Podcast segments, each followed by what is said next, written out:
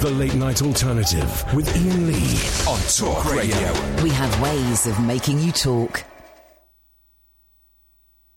I've not plugged it in. I was all, I was all set, and I forgot one important. Oh, buggery balls! Oh, what's that? No, that's not the lead.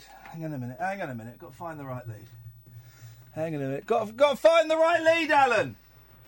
Iain. As soon as I find the right lead, you're off. Okay. Right, you're off.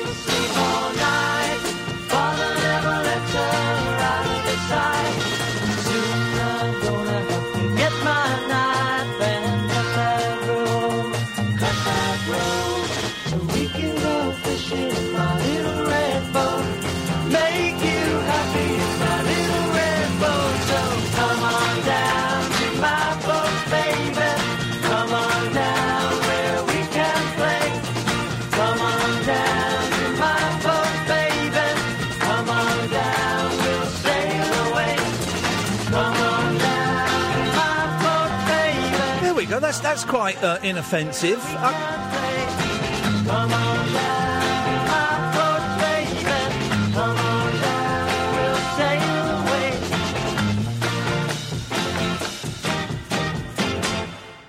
Uh, so I'm reading this book about the Partridge Family, perhaps the most inoffensive, un-rock and roll group of all time. Right?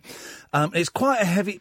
It's all about their music. I thought it'd be it'd be more about the TV show, but it kind of does the TV show in the preface. So it's all about the music, right?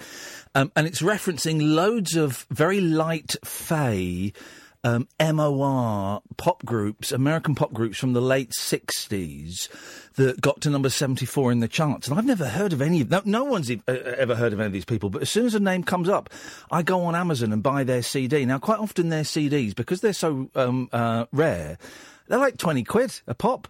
And um, I'm wondering if I can cancel that order. Anyway, good evening, dear listener. This is the late night alternative. My name is Iain Lee. Her name is Katherine Boyle. Um, tonight, well, at 10.30, we've got Russell Mael, uh, lead singer from Sparks, coming, uh, uh, uh, coming on the show via the telephone. Have you got his phone number? Uh, oh, it'll be in your you emails. It'll be in your emails, won't it? you have it? Yeah, I emailed it to you. Okay. I think, I think, um, he's coming on because um, not only did Sparks release one of the best albums of their career and one of the best albums of last year, last year, Hippopotamus, um, but they're doing some shows over here in May, and um, he'll come on and talk about that. And um, I'm, I'm, I'm excited because I love, I love Sparks. Have you got? I've got it somewhere. I've got it somewhere. If You you, can't, it. if you can't find it, I don't got it. You don't got it. I thought I forwarded it to you. See if you got an email that I forwarded from Sue. anyway, if you don't got it, I got it. I got it somewhere. Um, but around Russell from the Sparks, we will take your calls straight to air this evening. Um, 03 Four four four nine nine one thousand is the telephone number. Now, what that means, straight to air means, normally when you phone up a ra- when you phone up any radio show apart from this one, you will speak to um, a producer or a technical operator or someone. It's never a researcher, so don't say it's a researcher. Um, and they will ask your name and your number. And what would you like to say to the host? And they might ask you a few questions. And then they'll either say, That's great, we'll call you back, or they'll say, That's great, we'll try and call you back, which means they won't call you back. Uh, on this show, um, when you phone up in the week, um, two thirds of that happen. You phone up, you get asked your name, um, and you get asked your number, and then you get called back straight away and you get put on. Unless you've been on, you know, sort of three or four shows in a row, in which case you might be asked to sit the show out. Um, we never ask you really what it is uh, you, you want to talk about. Um, so uh, when it's a straight to air show, um, it means that there is no um, intermediary between myself and yourself. You phone up, you don't speak to Sam. Um, you don't speak to Katherine. You, you, you, you phone up, and when I see, you know, a number on my screen, I've got 10 lines on my screen. I, so I'm still a bit windy, pops. Not quite recovered from that norovirus. I'm not. I, it's. I still feel it's still very um, belchy and, and very lightheaded as well. It's thoroughly unpleasant. Um, but I'm not going to puke, so that's cool. He says, swallowing down some puke. Um, so you phone up and you just get straight on the air. There's no dilly dally and there's no one calling you back. The number is 0344 499 1000. Um, free for most people, pennies for some people. We, we'll open up the Skype a bit later on. Uh, uh, the, the only rules are you can phone in about anything, absolutely anything you want. The only rules are don't swear and don't be libelous. Okay, that's it. Uh, and if you do any of those, either of those things, I have a dump button, which means I press it, and that seven seconds of radio doesn't get broadcast. Now you can phone up, and um, and I know we've got more and more new people listening every time I, I pop up on Loose Women. We get more, two more Loose Women gigs coming up, two more Loose Women gigs coming up. They love me giving away the prizes, and I love giving those prizes away. Um, had a meeting with some people about maybe going to Pakistan to with Amir to to film a little thing. They they said that I, they uh, they loved it and they said right we'll pitch it to ITV on Monday. That's the kind of world I'm living in. Me and Amir going to Pakistan on someone else's dollar. Thank you very much indeed. Um, so I, I, I, I WhatsApped Amir today. Said I'm having a meeting about us going to Pakistan. You still up for it? Yeah. Beautiful. Fine. Okay. Good. We're in. Um, uh, so you can call in about anything. It can be heavy, it can be light, it can be something that's in the papers, it can be something that's happened to you, it can be uh, you want to you know make silly noises down the phone. It's fine, anything you want. You really, uh, there are there are no boundaries. Let your imagination, let your love um, flow. What's that song? Let your love fly like a bird on a wing, and let your love find you.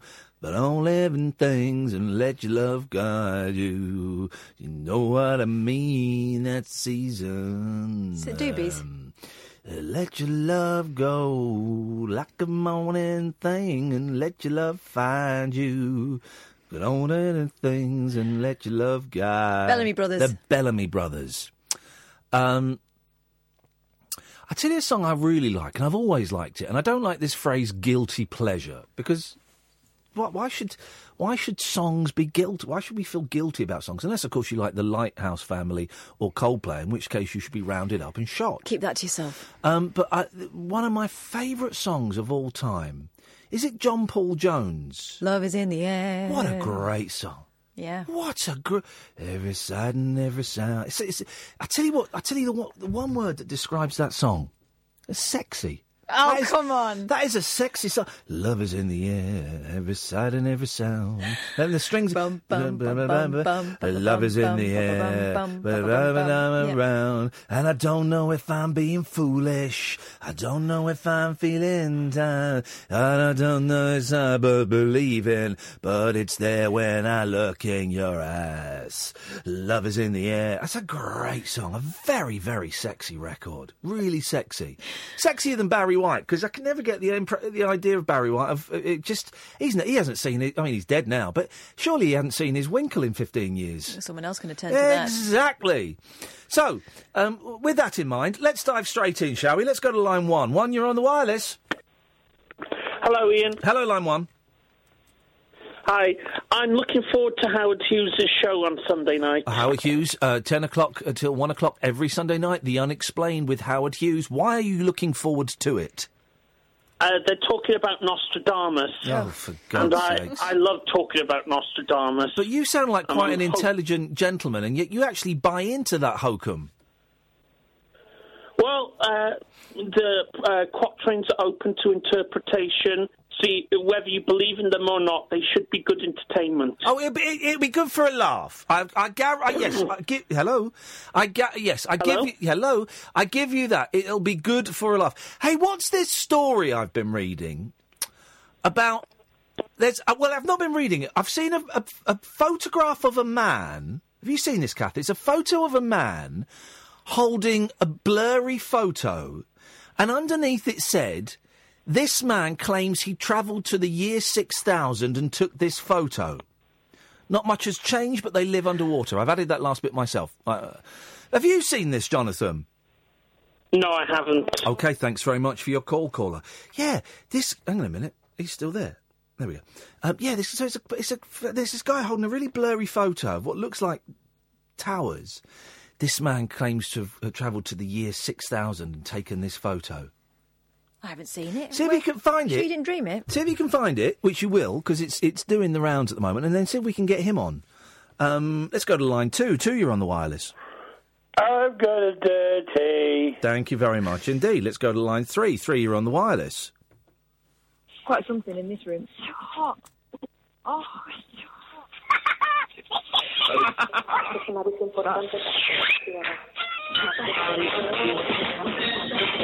it's That was the most profoundly upsetting call I've ever heard in my life. I don't like the fact I was dragged into it. Can you please exclude me from this narrative? What was going? Did you did you recognise any of the the audio from that? Well, it sounded like Justin's house at the end. That was that was really unsettling. Yeah, it was. wasn't it? Let's go to line uh, line four. You're on the wireless. I'm sorry about the cookie. All right, I felt guilty all day, 24 hours. Good. Do, do you not felt think? Do you not think it's weird sending us food like that without anyone? You know, without. Well, first of all, it's weird sending us food, but then sending it anonymously. No, actually, it was on Uber Eats, and I told I told the guy. You told to what guy? From Kadir, but obviously. Well, could that message doesn't get. The uh, delivery men don't deliver messages; they deliver food. Because I told, because you can write a little message. I couldn't give a stuff. I put down. Yeah, it, uh, here's the thing, right? Because the say it was delivery. Shut up! Will you shut up? Will you shut up? Right. Sorry. So the delivery guy delivers delivers it to our guy who's on receipt. So it has to go through two people before it gets to us. So no, the, the, it, you know, I'm sure it was done as a nice gesture, but it made us feel uncomfortable. I know, but the idea was because you talk about the hex thing. I timed it to be delivered at exactly 12 because I thought that would be the, the good Okay, time. so you did it. You did it deliberately to shit us up. Well, not to shit you up, but just as a nice little extra to the hex thing. It would be. It would arrive at twelve. Okay. And okay. also, what, what you what you need what you need to giving you an do what you, what you need to do is just um, uh, uh, uh, accept that it made us feel uncomfortable and say sorry. Yeah, I do. I'm very sorry about that, and I'm sorry for. There we go. Um, speaking of the hex, we think the hex may have been misdirected. Yeah. Because yesterday we had a white witch on, a woman, um, who put a hex on us to give us sore throats. Um, but it was Eamonn Holmes who was off today, sick with a sore throat. So do you think that Spooky Lou got it wrong? She's aimed at the wrong person. Because her pubes are falling out. She did say that she was a learner. I Well, think she needs to go back to potions class. Yeah, class. she needs to go back to potions class. Let's go to line five. Five, you're on the wireless. Hi, Iain. Hello, line five. Hello, um, it's Luke Walsh here from Luton. Uh, uh, hello, Katherine, as well. Um, one thing I've always wanted to know, you're, of course, in the jungle. Um, You're very Not too long muffled. You're very muffled. Why, why are you so muffled? is, that, is that better? No, it's exactly the same. You're very muffled. I don't know what that is. Um, it's strange. Um, but what, what, one thing I've always wanted to know, how much sleep did you actually get in the jungle when the cameras were off? Well, you've not always wanted to know that, have you? Well, it's, it's something that's you know, it's something that they don't explain about I'm a Celebrity, do they? What? So what was your, what was your question? How much food do you get? No, how much sleep? How much sleep? Um.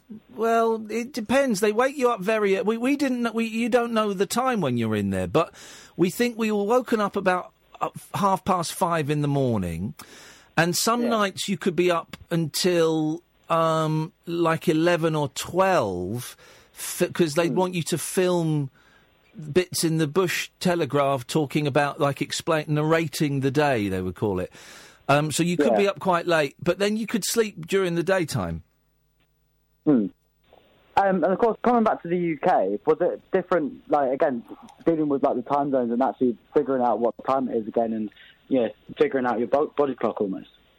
Well, I, I was I had a wonderful cheat in that I'm on um, an antidepressant uh, depressant which when you take one, 45 minutes later you fall asleep.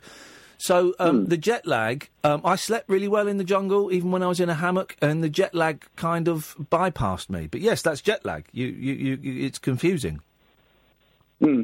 And uh, of course, what's it like working on uh, you know morning TV now? I've seen you on uh, Loose Women uh, this week, and uh, I look forward to seeing you on the, the Bear Club tomorrow night in Luton. Yes, uh, Are you recording this, Luke, for your radio show? No, I'm not. No, no. Oh, it sounds very. Um, Uh, it sounds very eff- eff- eff- formal and efficient. I, I'm going to get my agent. Yeah, it's well, loose women. I would say is daytime TV, but I'm having the time of my life. Yeah, I'm loving it. Mm. I was I was in ITV uh, actually uh, Thursday. Uh, I was doing a. Um, and then security found you and they kicked you out. No, I was, I was, well, I was working part of the political team uh, for Good Morning Britain. It was very interesting, actually. The P- Good Morning Britain has a political team. Why wasn't I introduced to those guys the two weeks that I worked there? I met I met Kate Garraway and everything. It was really fascinating, actually. Kate Garraway is a fascinating lady. Kate Garraway. Hmm. Anyway, uh, I look forward to seeing you tomorrow. See you Uh, tomorrow at the, the Bear Club in Luton. I like Kate Garraway a lot. She's a really nice human being. Really nice human being. Um, oh three four four four nine nine one thousand. It's going to be one of those nights, I think. I'm Iain Lee. This is Talk Radio. Uncut after hours conversation for the up all night generation. The Late Night Alternative with Iain Lee. On Talk Radio. We'll get you talking. This is the guy who's been to the future. Right? This is a photograph from the year 6000. This man claims he has been to the year 6000. We sat down for an interview in an undisclosed location as he told us his story. He claims to have brought back an actual picture from the future. Watch this and decide for yourself. Hello to everybody out there who's watching this video right now.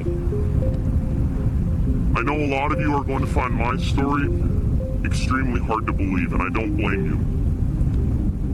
If I was watching somebody claim these same things, I myself would most likely not believe them. However, I can assure you that what I am saying is true. Oh, that makes it all right. It's not of my intention to deceive anybody. I simply want to spread a message about the future of humanity and where the world is heading. You may be asking, what do I know about the future? Well, I am a time traveler. I was part of a top secret program to send people forward in time. Now, this was in the 1990s. I was selected to be uh, one of the test members of the program. Uh, there is secret time travel technology that is being hidden from you at this very moment. There are many technologies, in fact, that the public, like you watching this video, has no clue about. I, I wish to change that.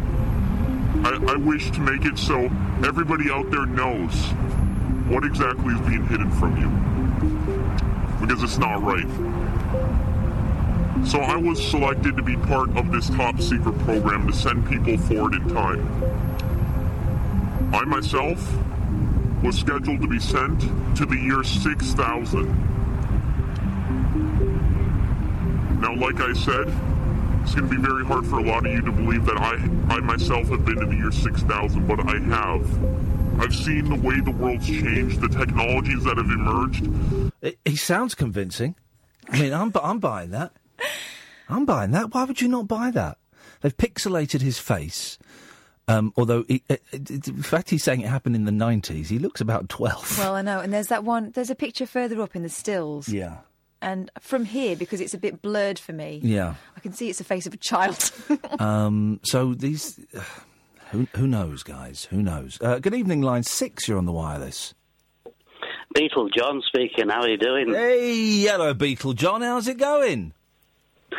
It's Beetle Dredge here. Hello, Dredge. We thought you Uh, died. haven't you finished the ha- Haven't you finished the Partridge Family book yet? No, mate, it's a re- it's quite because I'm gonna. Here's the, the thing, right? The book costs about fifty quid. This Partridge Family book because it's um. Uh, it, you have to get it from. It, it's a limited run, and you've got to get it from the states. It costs a fortune. So I'm I'm going to lend it to Dredge when I've done. No, um, I can tell you exactly what page I'm on because it's. I'll be honest, mate. It's it's quite impenetrable. it is. Um, Oh dear. Right, That's there are. Um, that sounds unfortunate. There are 441 pages. I'm on page 20. it's a t- it's a Uh, tough nut to crack. He does the whole TV series in the preface. Well, what's the rest of it about? Not about blooming music. Yeah, it's about the music. For heaven's sake. But did it, was the Partridge Family actually on UK television? Because I sort of have a vague memory of it, but I don't know whether. Well, I remember they showed it when I was a um, in the 90s on Night Network because that's where I used to watch it. Um, but I guess it must have been on in the 70s. It, it must have been on in the 70s, John. Everything was on in the 70s. But I just saw this weird program about uh, the music business, and they were interviewing the zombies. Oh, yeah. Right. And Colin Blunstone said that they had a big hit with the, the first record, She's Not There. Then they had 13 singles, none of which charted. Yeah. And they had to go back to normal jobs. Yeah. I found that a bit weird. You know, Colin Blunstone saying that he had to go back and get an insurance job. Yeah, yeah, yeah. I know, I know. Well, doesn't Nick Hancock sell mortgages now? This is what I he? heard. Nick Uh, Hancock well- sells mortgages. So, so that's weird, isn't it? I mean, imagine going into an office like that and you've got Nick Hancock there and also uh, Colin, Colin Blunstone. Yeah, I know. And you, you- well, this is my my my concern. One of my many concerns in life is that I will end, and it, it could possibly happen, and it's come very close to it a couple of times. You end up doing a proper job, you know, a real job, having to get off your arse and go and work. I can't think of anything worse. Nor can I, and that's what I'm doing. Oh God! Well, I, that, well, it, well, it, it, it's better to have loved and be the- lost than never loved at all. Who would be the most famous person? Uh, that's, that's my question to your uh, audience this evening. Who's the most famous person who's ever had to go back to a normal job? Well, we know Zammo You know what I works mean? in a key cutters, cobblers. I've heard true. this, yes. Yes. Um, Barrymore. The Grange Hill thing is weird. Yeah, The Grange Hill thing is a bit of a curse in a way, do you think? yeah. Well, Gonch. Look at Gonch. W- What's happened to him? No, nothing. He's just really ugly. Oh, That's like, no, me, he was me, cute. uh, me. That was mean. He was cute. That was mean. Yeah. Bob, Um, Bob Cowgie's got a candle shop. um, four candles. He has. More he than has. One, more than four. Um, yeah, but yeah. Uh, no, it's not, yeah, he has got a candle shop. I know. I've spoken to him in it. All right, mate, calm down. No need to show off. Just you you hobnobbing with Spit, uh, Spit the dog's uh, No, he wasn't waxy um, uh, remains. What? Um, The um, the bassist from the New York Dolls ended up in the library. he did. That's a really good documentary, isn't it? Yeah, but you know it's a strange old thing, isn't it? Doesn't I Pete? Doesn't somewhere um? Have I got this right? Doesn't um? Pete Townshend work in Carphone Warehouse? Have I got that right? Sounds about right. The lead guitarist from the Who. It's someone like him, isn't it? He works in Carphone It's someone Warehouse. like him. Someone like him. It's either, it's it's him or Clapton. Someone like that. I think um, sells mobile phones now. Dredge, I'm going to have to let you go because we're going to go to a break and then we're going to come back and speak to Russell Mael from Sparks. Brilliant. Thanks very much. There we go. Uh, and that's exactly what's going to happen. The radio show for people who know the best part of the day is the night. The Late Night Alternative with Iain Lee. On Talk Radio. We'll get you talking.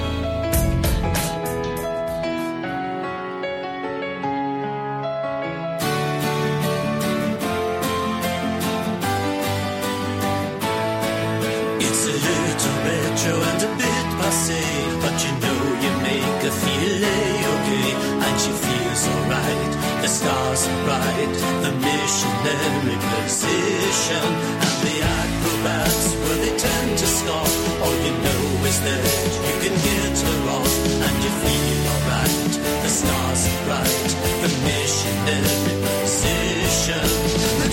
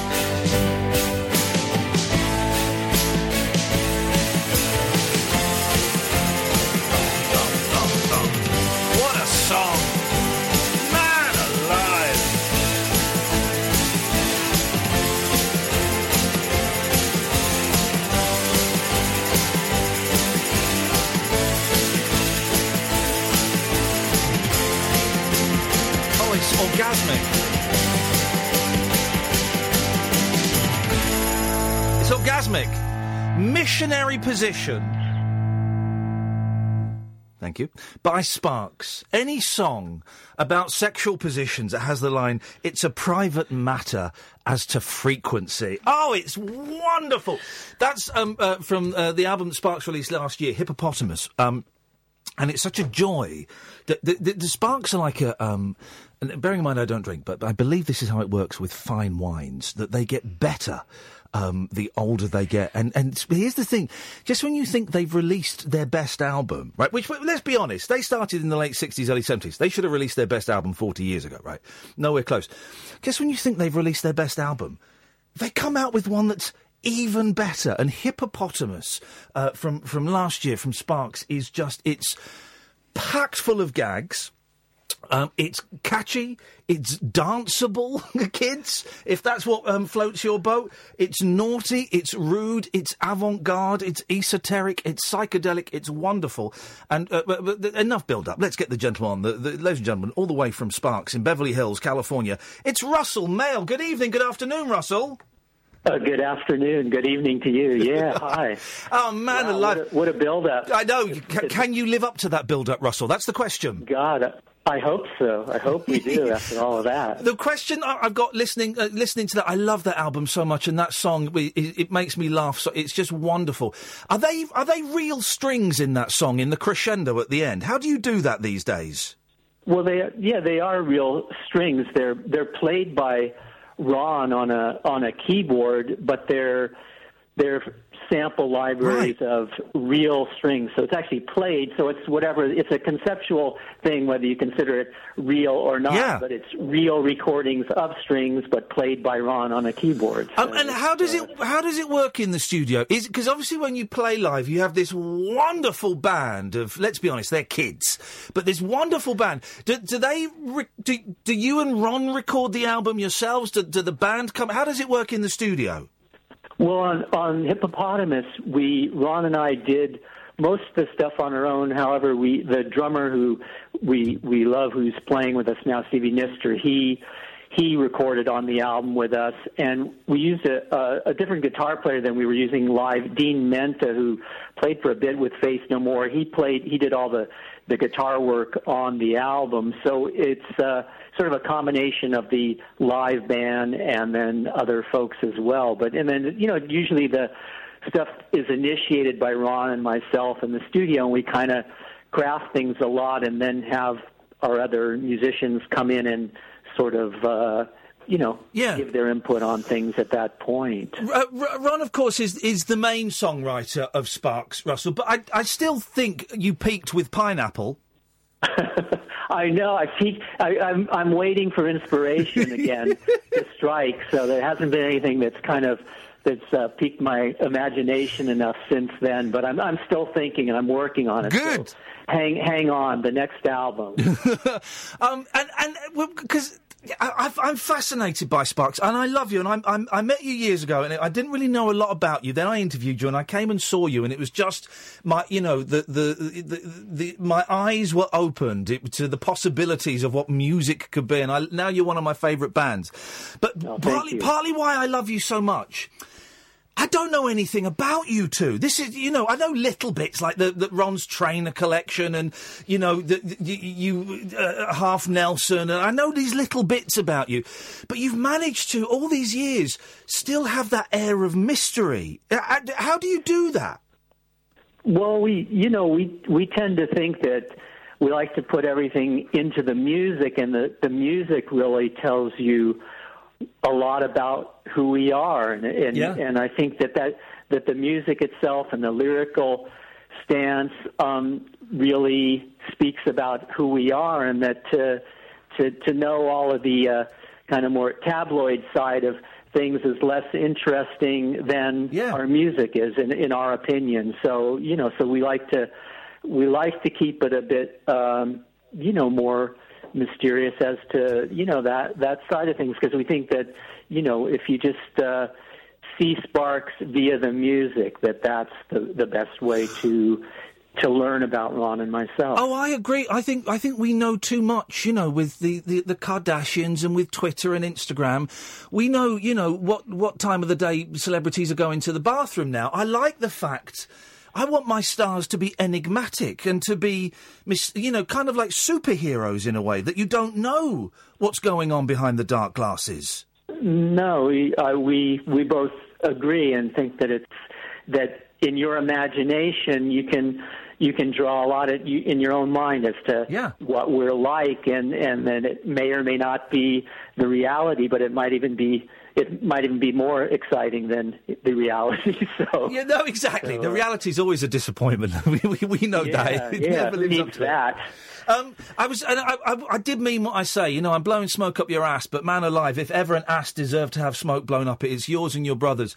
Um, you, Oh, you just, the, just when you, you think, you know, you, you, the, the albums just keep getting better. And when there are a lot of musicians, you know, from the, the, the 60s, from the 70s and 80s, who are kind of just cashing in and releasing any old stuff, you know, uh, Little Beethoven, Hello Young Lovers, Exotic Creatures, um, the, the seduction of Ingmar Bergman, then the stuff you did with Franz Ferdinand, and then Hippopotamus. Um, d- I, are you nervous when you release an album? Do you still get nervous as to how people are going to accept it? Yeah, I mean, you're you're always a bit, uh, uh, you know, petrified as to what the reaction is going to be. But we just, you know, the only thing we can control is just what we do with the music and what we put into it, and doing music that we think is vital. And if it doesn't stimulate us, then we kind of say, well, how can it? How can it? How can we expect it to stimulate? our audience as well, our an audience, and so you know you kind of just have to be a good judge of what you do, and you just then at that point it's out of our hands, and that's why we were so pleasantly surprised the reaction of hippopotamus in in you know around the world, and, you know particularly in Britain, and Yeah. just how it was so well received because we just we never know once it leaves our hands and our leaves our studio, it's kind of up to the gods or whoever Yeah. to uh, determine its its course. So. Uh, Um, now I'm, I'm here with Katherine, my producer. Now you you hadn't seen Sparks No. Live, and we you you we came to a little Q and A that Ron and Russell um, did in London for the release of Hippopotamus, didn't yeah, we? I did. So you, what did you think? When, This was my entry level album, Russell. So this is, and Well, from that's- this point, this is my jumping off point into Sparks. I absolutely loved it. My goodness, what performers you are, and I just love the and whole it's, thing. It's that thing, isn't it? is That you, that you are both very softly spoken gentlemen. Yeah. Um, you, you're not softly spoken on stage. The noise that comes out. How much do you? uh, I'm trying to think of it. Do you direct the live shows? Do you choreograph the live shows? How much of it is kind of spontaneous, and how much of it is pre-planned?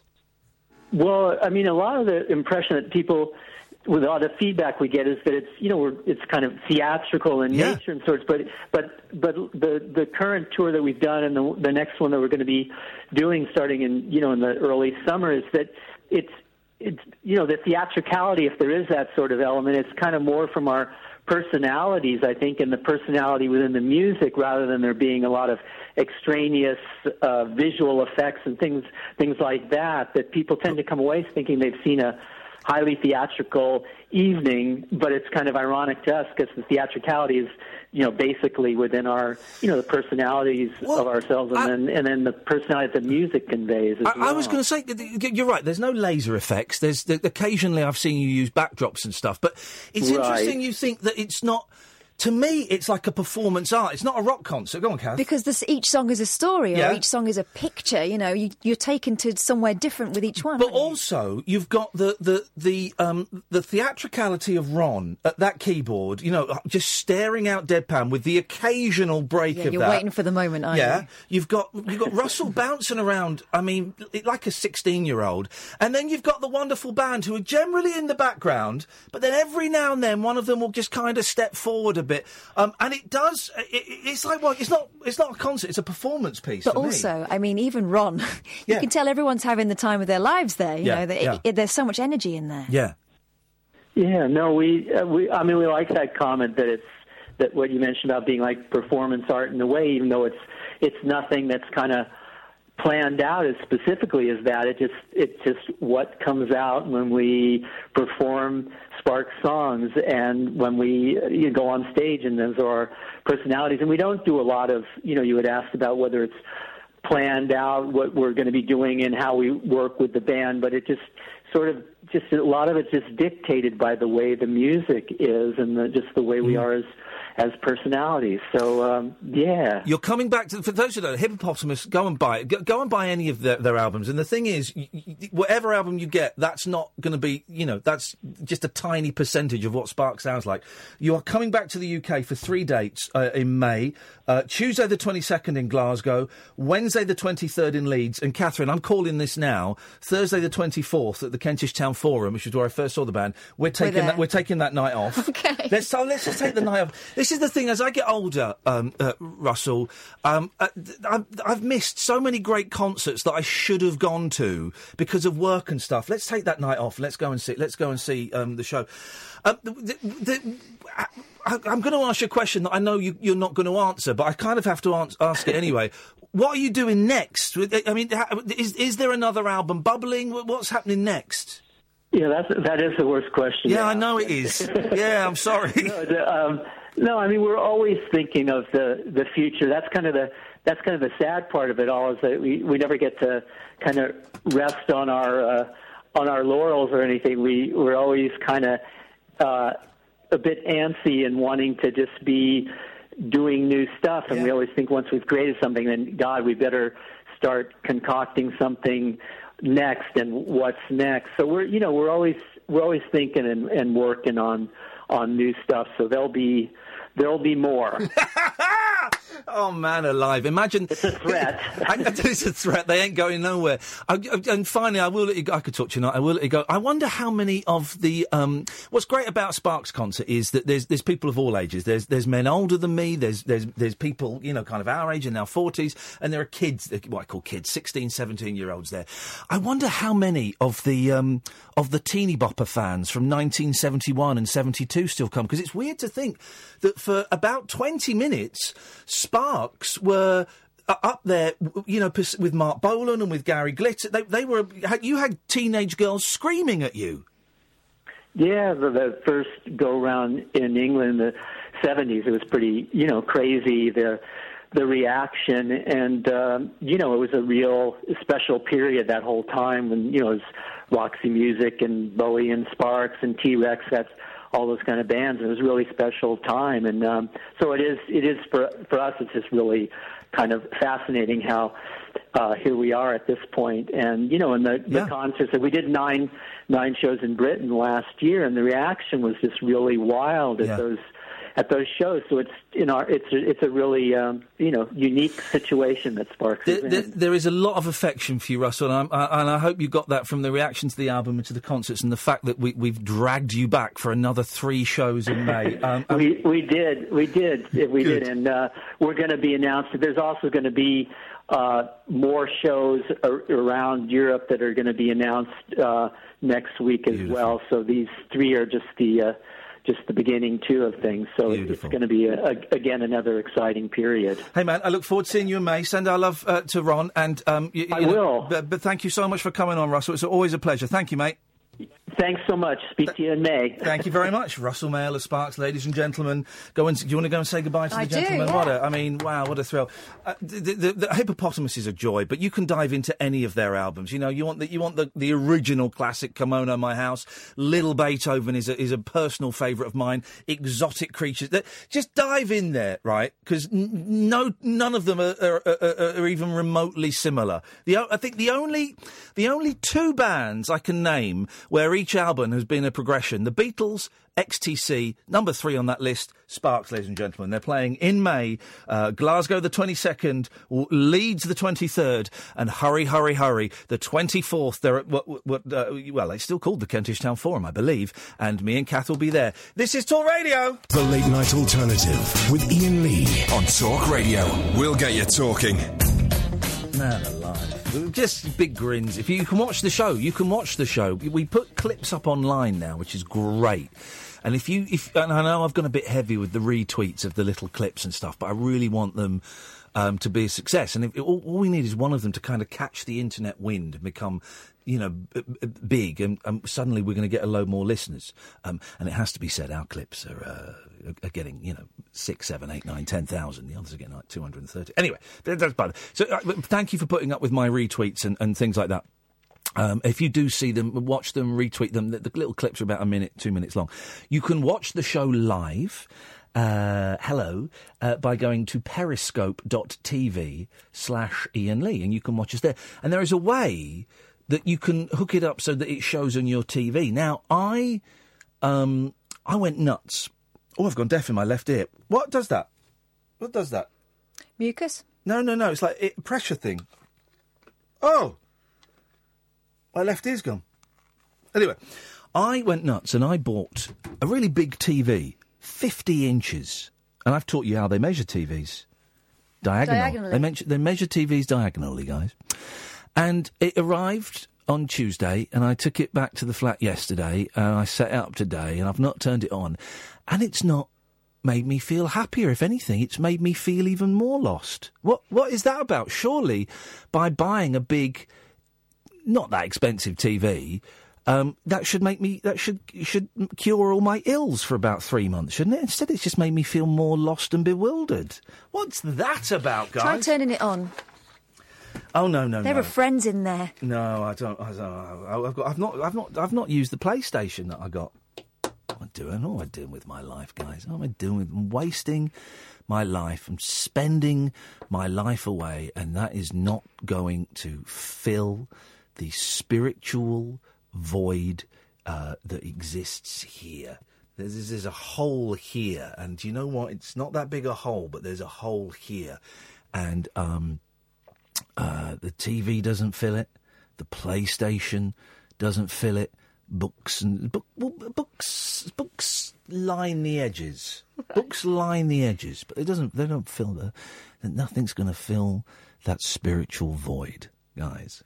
Um, but I might buy a car at the weekend because that might fill it, mightn't it? That might fill it. Why does this feel like a Julia Donaldson book? Oh God, I'm so miserable. Sweet Jesus, why do you guys listen to this rubbish? Oh God! Oh, anyway, anyway, anyway.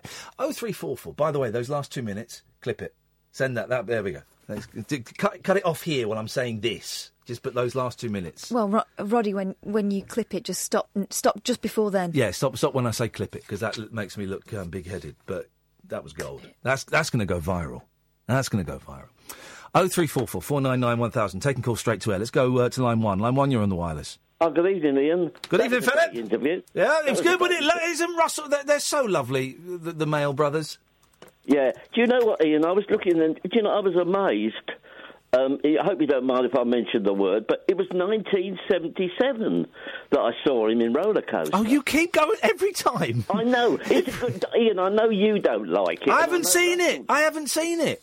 Um, I'm just saying, they are great in the finale. Honestly, Iain, you see, this, they take part in the concert at Magic Mountain. I know, I, Philip. Do you know how I know this? Because every time I talk about Sparks or have one of them on, it's, been- it's been like Yeah. three or four times. You phone up and tell me the plot of Roller Co- Roller Coaster. Yeah, honestly, if you've never seen it, there is a clip, I believe, on YouTube of them performing. Hey, what? Tell me, t- talk to me about Peter Wyngarde. Oh yeah, that was that was sad because I mean he he did lots of things. He, he did a very very good film called The Night of the Eagle. I don't know if you've ever seen it. No, I haven't. It's it's a it's a intelligent science. Uh, what science? He's married to a woman who turns out to be a witch. What the heck? This ties in with what we were talking about last night. and the, it's it's made by a very good uh, film director called Sidney Hayers. And if you've never seen it, it, it really is worth seeing. The only thing I know about Peter Wyngarde, yeah, is that he released a song uh-huh. called Yeah, I "Rape." believe he did. What? Yeah, Uh, he released a song. Yeah. Called "Rape." Oh, I, I don't know. I No. don't. Yeah. Yes. I mean, all, I mean, from what I, you know, to say, is from what he did from his TV work when he started out in Department S. Yes. Which, for from an ATV series, from was quite interesting. People used to like watching it because the stories were quite original. That's why 'cause people they- like watching TV. Well, yeah, and then he went on to do his own series as Jason King. I never saw any of that. I never really bought into these '60s um, British TV series like Jason King or The Persuaders or But was um, um, um, what's the other one I'm trying to. He did one, Iain, that is very, very highly regarded. The Prisoner. The never liked The original, yes. The original Prisoner with Patrick McGoohan. Oh, I suppose. Yeah, yeah. No, I, I, I watched one of The Prisoner. I thought it was rubbish. Well, the first series was the, the remake was was terrible. Well, I watched the remake the other week. Well, who, who remade who remade it? Oh, well, it was made by ITV. Uh, was was Paul, was Paul Merton in it? And it was oh dear, it was um, Ke- Kezem, Ke- I can never pronounce his name. He was the guy who was in the TV series Person of Interest, which Yeah, was Here we go. Well, Philip. We, uh, we'll we'll run that through the computer. The thing I didn't know about Your timing is terrible. Uh, Go on. You got ten seconds. he, um, no, I'm not going to tell you. I'll tell you after. What about him getting caught? No. Okay. Um, well, we'll find out what that is, and we'll listen to a little bit of "Rape" by Peter Wyngarde after this. The Late Night Alternative with Iain Lee on Talk Radio. We have ways of making you talk. It's a groovy day. You're a groovy girl. Throw your cares away. It's a groovy world. So come on. So come on.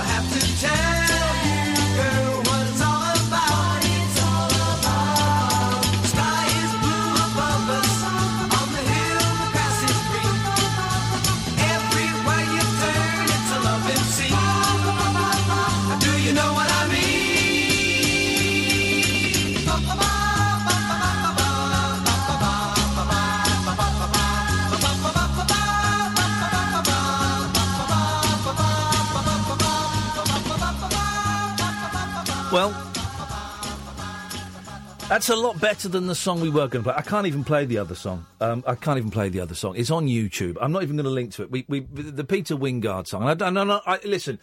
He was so much more than that song. Okay, so I don't, I don't want to be, you know, oh, he, he did this Uncle Rape, but he did do this Uncle Rape, and um, th- this this shows how much I'm uh, uh, maturing.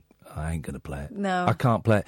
Um, it is it is um, well, I, I'm guessing it's a joke. It's it's casually racist. Okay, that, that I mean that's it, it- that's the least of its um, concerns. Right, is the racism when he does a Japanesey voice. That's the least of the concerns in there. Um, it's unplayable. It's unplayable even as a look at this weird old artifact from well, not from that from 1970, I think it was. You know, it- it- It's unplayable. So wrong. It, and it's not even. I mean, we, we were sniggering at the start, but the sniggers soon turned turned to just WTF. Uh, uh, wait, what? It, it's just so. If you um, enjoy naughty songs and uh, you don't find you don't think you would find it triggering, go on to uh, YouTube. Uh, Peter Wyngarde. It's called. Well, they've labelled it Golden Throats. Oh God. Um, but I think I think that's just because if they called it rape, it might have got taken down. Um, so go and have a, a list. I'm not even going to link to it on Twitter because I, I've got lots of young people that follow me on Twitter now. Mhm. So I'm not even going to do that. But um, just, I mean.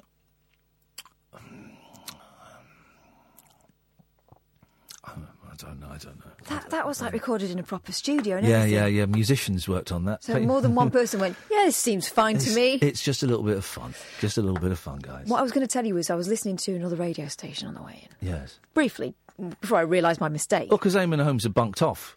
Well, it was it was James Whale. Yeah, ex- well, exactly. Why would you listen to that? Uh, No, Quite like James Whale. Anyway, so they were talking about Peter Wyngarde. I prefer Ash. Huh? Do you? Yeah, I do actually. Yeah. Oh, yeah. I'll tell him. Oh, Anyway, I didn't realise Peter Wyngarde had, you know, been kind of a trailblazer in a way. Yes. Because you know it wasn't easy back then. He was uh, he started out in a time when it was still illegal to be gay. Yes. Um, and he was the first person. He was well, no, he wasn't the first person. There were a few people in it, but he was in the first gay British TV drama. It was this thing called.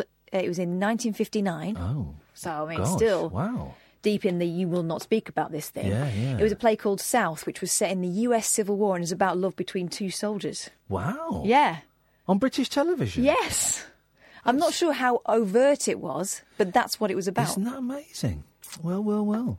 Also, he was in Flash Gordon. I didn't realise he was the one with the metal face. I don't really. General Klytus. I don't really like Flash Gordon. Oh, I liked it. I've, uh, I didn't. I never saw it as a kid, so I, it was on a couple of times when I was a kid, and so I, I could never join in those conversations in the playground. And then when I did watch it, I just I thought it was rubbish. Not even not even so bad. It's good. I just thought oh, it's just not. It's just not an interesting film. It's nothing. Oh, I loved it. Um, fact, I'm not even sure I've seen it all the way through. I don't think I've seen it all the way through. Um, we're taking calls straight to air tonight. Um, 0344 499 1000 is the telephone number. This is the late night alternative. Good evening. I'm Iain Lee. She is Katherine Boyle. Um, you're listening to Talk Radio, which of course you can listen to on DAB by downloading the Talk Radio app. Um, you can listen to it anywhere in the world on that, or you can also listen anywhere in the world at talkradio.co.uk. And that's also where you can go and listen to full shows. I think for the last 30 days, they, they, they stay up there. Um, so call straight to air works like this. I've got 10 lines in front of me. They're all flashing, and I go, line one, you're on the wireless. All right, mate.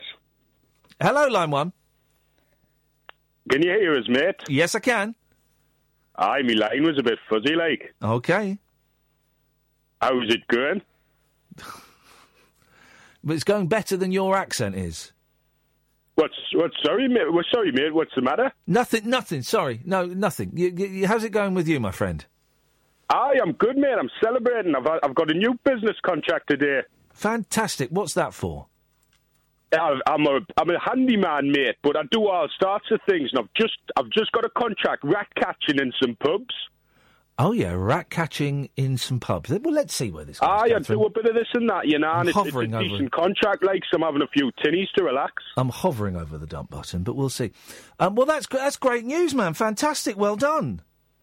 And I was thinking, like, since I'm I'm killing these rats, like, I'm a Buddhist, you know, and I was wondering if you could come back as an animal, what would you come back as? Well, I wouldn't come back as a rat in a pub if you're killing them. No, I wouldn't either, mate. It'd be dangerous. I nobody likes rats. It's a good question. What? There's a very famous, very funny Laurel and Hardy um, thing. What would you come back as? And he said, "I'll come back as a horse." I can't remember the punchline to it. And he said, "What?" Um, I think, and then I think he does die. I think Stan Laurel does die in it, and he comes back as a horse. And there's a horse at the end with a bowler hat on. I, I vaguely remember that. What would I come back as if I were an animal? Oh, I'd come back as a as a, a cat. I think because they have a very easy life, don't they? Well, you could help me do my job, mate. Hey, I could do I a bit. Send you down the cellar to catch all them rats. You know, no, right I want I want to be a cat that belongs to an old lady, and I want to sit on laps and be stroked. That and, and occasionally stroking her. Yeah, occasionally be startled as she stands up and I'm I'm asleep, and suddenly I'm like falling. What was that? Oh, right. Yep. There we go. Hey. So that's what I'd like. I think. Aye, what would aye, you be? A good life, that mate. A nice house cat. What would you be? I think, mate, I've thought about this a lot. And, I mean, the obvious choice, I think, some kind of great ape. Because Yes. if you're a great ape, you're a conscious creature, Yeah. and you kind of know what's going on. But to be honest, mate, I think I'd come back as a cockroach. Okay, well, we'll we'll we'll leave it hanging there. Thank you very much indeed. Line two, you're on the wireless. Oh, hello there, listeners. It's me, Steve Allen. I'm just phoning up to inform you all that I'll be off sick next week because I accidentally sat on my spike. Thank you very much indeed. Um, I, I've worked with Steve Allen. His party trick at the Christmas party was to get his ding dong out. Every year, he get his ding dong out at the Christmas party, and by ding dong I mean penis. Apparently, he was very, very rude about me while I was in the jungle. I think he loves you. Well, I think he must do. I thought he died, if I'm honest. Um, but, uh, but apparently very rude about me. It's very. He's, he's a, such a. I, I made the mistake of listening to a few minutes of his show the other day. Dear God, how? Where does he get off calling people fat? Has he? Has he? This this is a man that hasn't seen. Perhaps the reason he gets out of Christmas parties is to check that it's still there because he ain't seen it for ages. You know, It- it- it- how dare he? How dare he body shame anybody? I mean, it's just. and It's just ludicrous, and he mocks people for having no talent. Well, what talent does it, ha- ha- it take to be on the radio for two hours a day, slagging off women in newspapers? Where's the talent there? That's his act, though, isn't it? And he mocks. I don't, I don't know what, exactly what he was saying about me, but no doubt mocking my TV career. Well, well, you know, my TV career is n- not much, I'll be honest, but it's better than the TV show Five's Company that you did. I mean, God, what such a strange old thing. And here's the thing, because I'm really, I, I- really like James O'Brien a lot, right? And I know that James O'Brien is friends with Steve Allen, okay? And, and the reason I mention this is because, because, because, because I also like um, Mike Graham a lot, right? Um, and Mike Graham's been slagging off James O'Brien. Oh, I know, I He's saw. slagging- and, and, and someone, a couple of people said to me on Twitter, oh, should you do something? No. No, of course I shouldn't. I can like Mike Graham and I can like James O'Brien. Um, and, uh, uh, uh, and in the same way, I would never say to James O'Brien, what's, what's going on with Steve Allen? Because that's not, that, that's not, I've not got beef with, with James O'Brien, I've got beef with Steve Allen. We've all got friends yeah. who don't get on. Yeah. It's fine. Yeah, yeah, it's fine. So I can I can still like Mike Graham and like James O'Brien and think Steve Allen's a bell end. I can do all of those things things at the same time, guys. Uh, line three, you're on the wireless. Hello. Hello, Katherine. Oh. Hi. Hello, Katherine. I want to talk to you. We'll talk to her. Will you go away then? I've gone. I'm not. I'm, I'm away. Could somebody mute Iain's microphone, please? Go and talk to him. I'm waiting for him to say something. Katherine, I've never met a monkey, Yes. but I believe you have. Uh, no. Personally. No. Because I never met one, but you did. Okay, this is a good story. Tell me, No, but it wasn't fair. tell me about what happened. No, don't bother. Let's wow, go to line, a... line four. Four, you're on the wireless. Oh, hello there. Yeah, um, long time caller, first time listener. Well done. Um, I'm, yeah, I'm going to Glasgow next week. Have either of you been there? Yeah, I've been to. Glasgow. I worked in Glasgow. Yeah.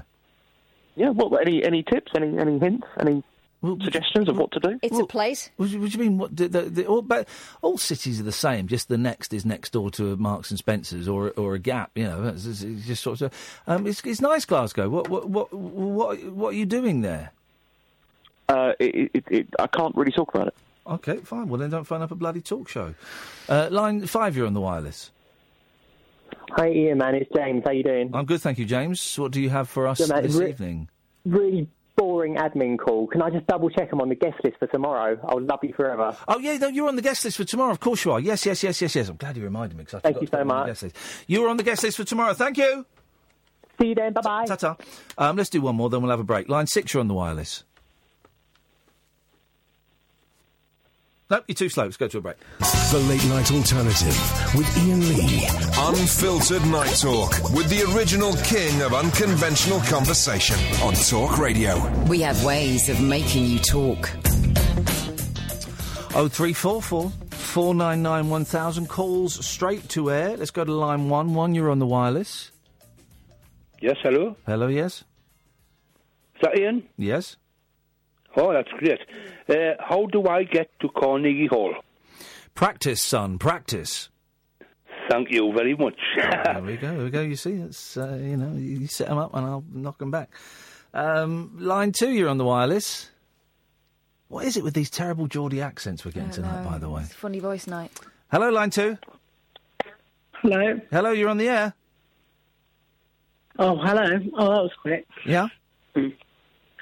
Um, so I live in a boarding house, and sometimes some funny mishaps and weird things happen. Uh oh. So I turned up after going away for the weekend to my room, and my desk, somebody decided to go in and unscrew one of the sides of it. Oy, that's not a funny mishap. That's that's bullying. Yeah, I know. And um, somebody came in and had a look at it, and uh, this guy clearly knows what he's doing. He was looking at all the screws, and somebody had clearly gone with a proper electronic electronic screwdriver and screwed them. Yes. Why would So, they? Why would they? Can you not lock your your um your bedroom door? No, Oh. because I guess it's not maybe a fire risk or whatever. I don't know. Well, but even if you're well, hang on. If you're away though, aren't you allowed to lock the door when you're away to stop people going in and unscrewing the sides of your desks? Uh, yeah, but I think it might have not got locked. I don't know. Okay. Well, it sounds like when you say a boarding house, is this like a halfway house or something? No, it's just a normal school boarding house. Oh, you but- did school. Oh, school boarding. Okay, right. Um, well, um, uh, boys will be boys. Um, it. Uh, so? Wait, he. T- what do you mean they unscrewed half of your desk? Yeah. So what? So that when you sat, it, it collapsed or something, or they could get access to all your your. What, what, why did that? What was what was the joke? So I walked into the room and I saw, so on the side there was like sawdust and stuff that had fallen off, clearly, Yes. and screws on the floor, and one of the sides was bent sideways and on the floor, and my computer and stuff, my laptop, um, and my like TV, they miraculously moved on the floor for some reason. So, so I don't know why, but yeah, they tried to move on the floor when they were doing it. So at least that didn't break.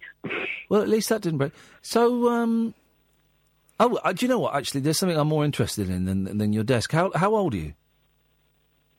Fourteen. Okay. How long you been? Um, uh, are you uh, uh, are you a full time boarder? Do you go home at weekends? How does it work? I go home on the weekends, so I'm currently home in London. Yeah.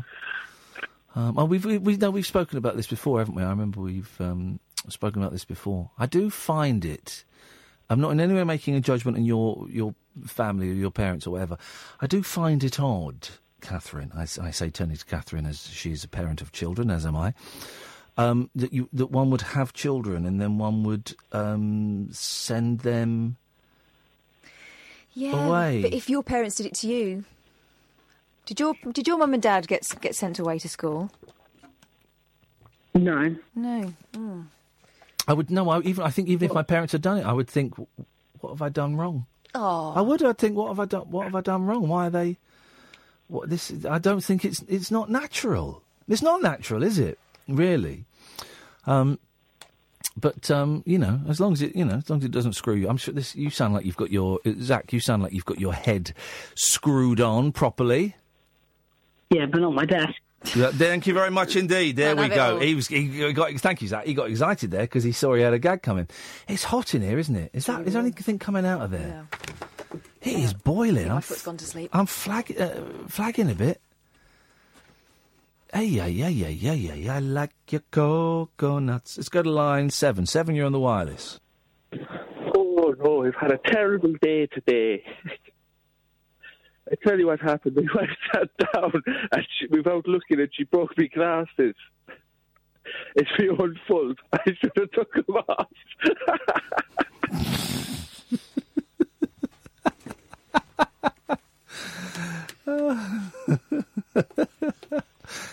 I enjoyed that. It wasn't particularly funny, but the joy that, that he was, the caller was experiencing, he or she, was infectious. It was infectious.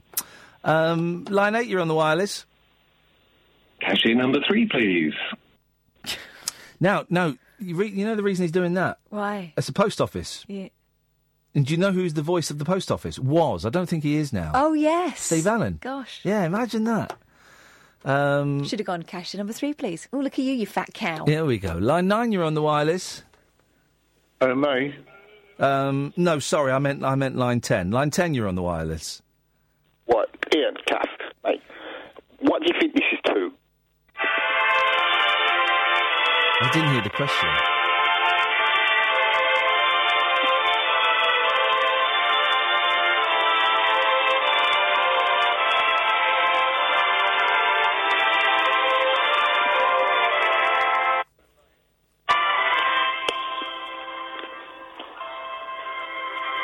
Uh, uh, uh, if he's asking what I think of it, I think it's wrong.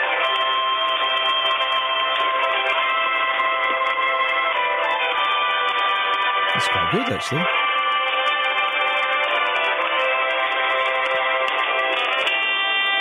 Wow.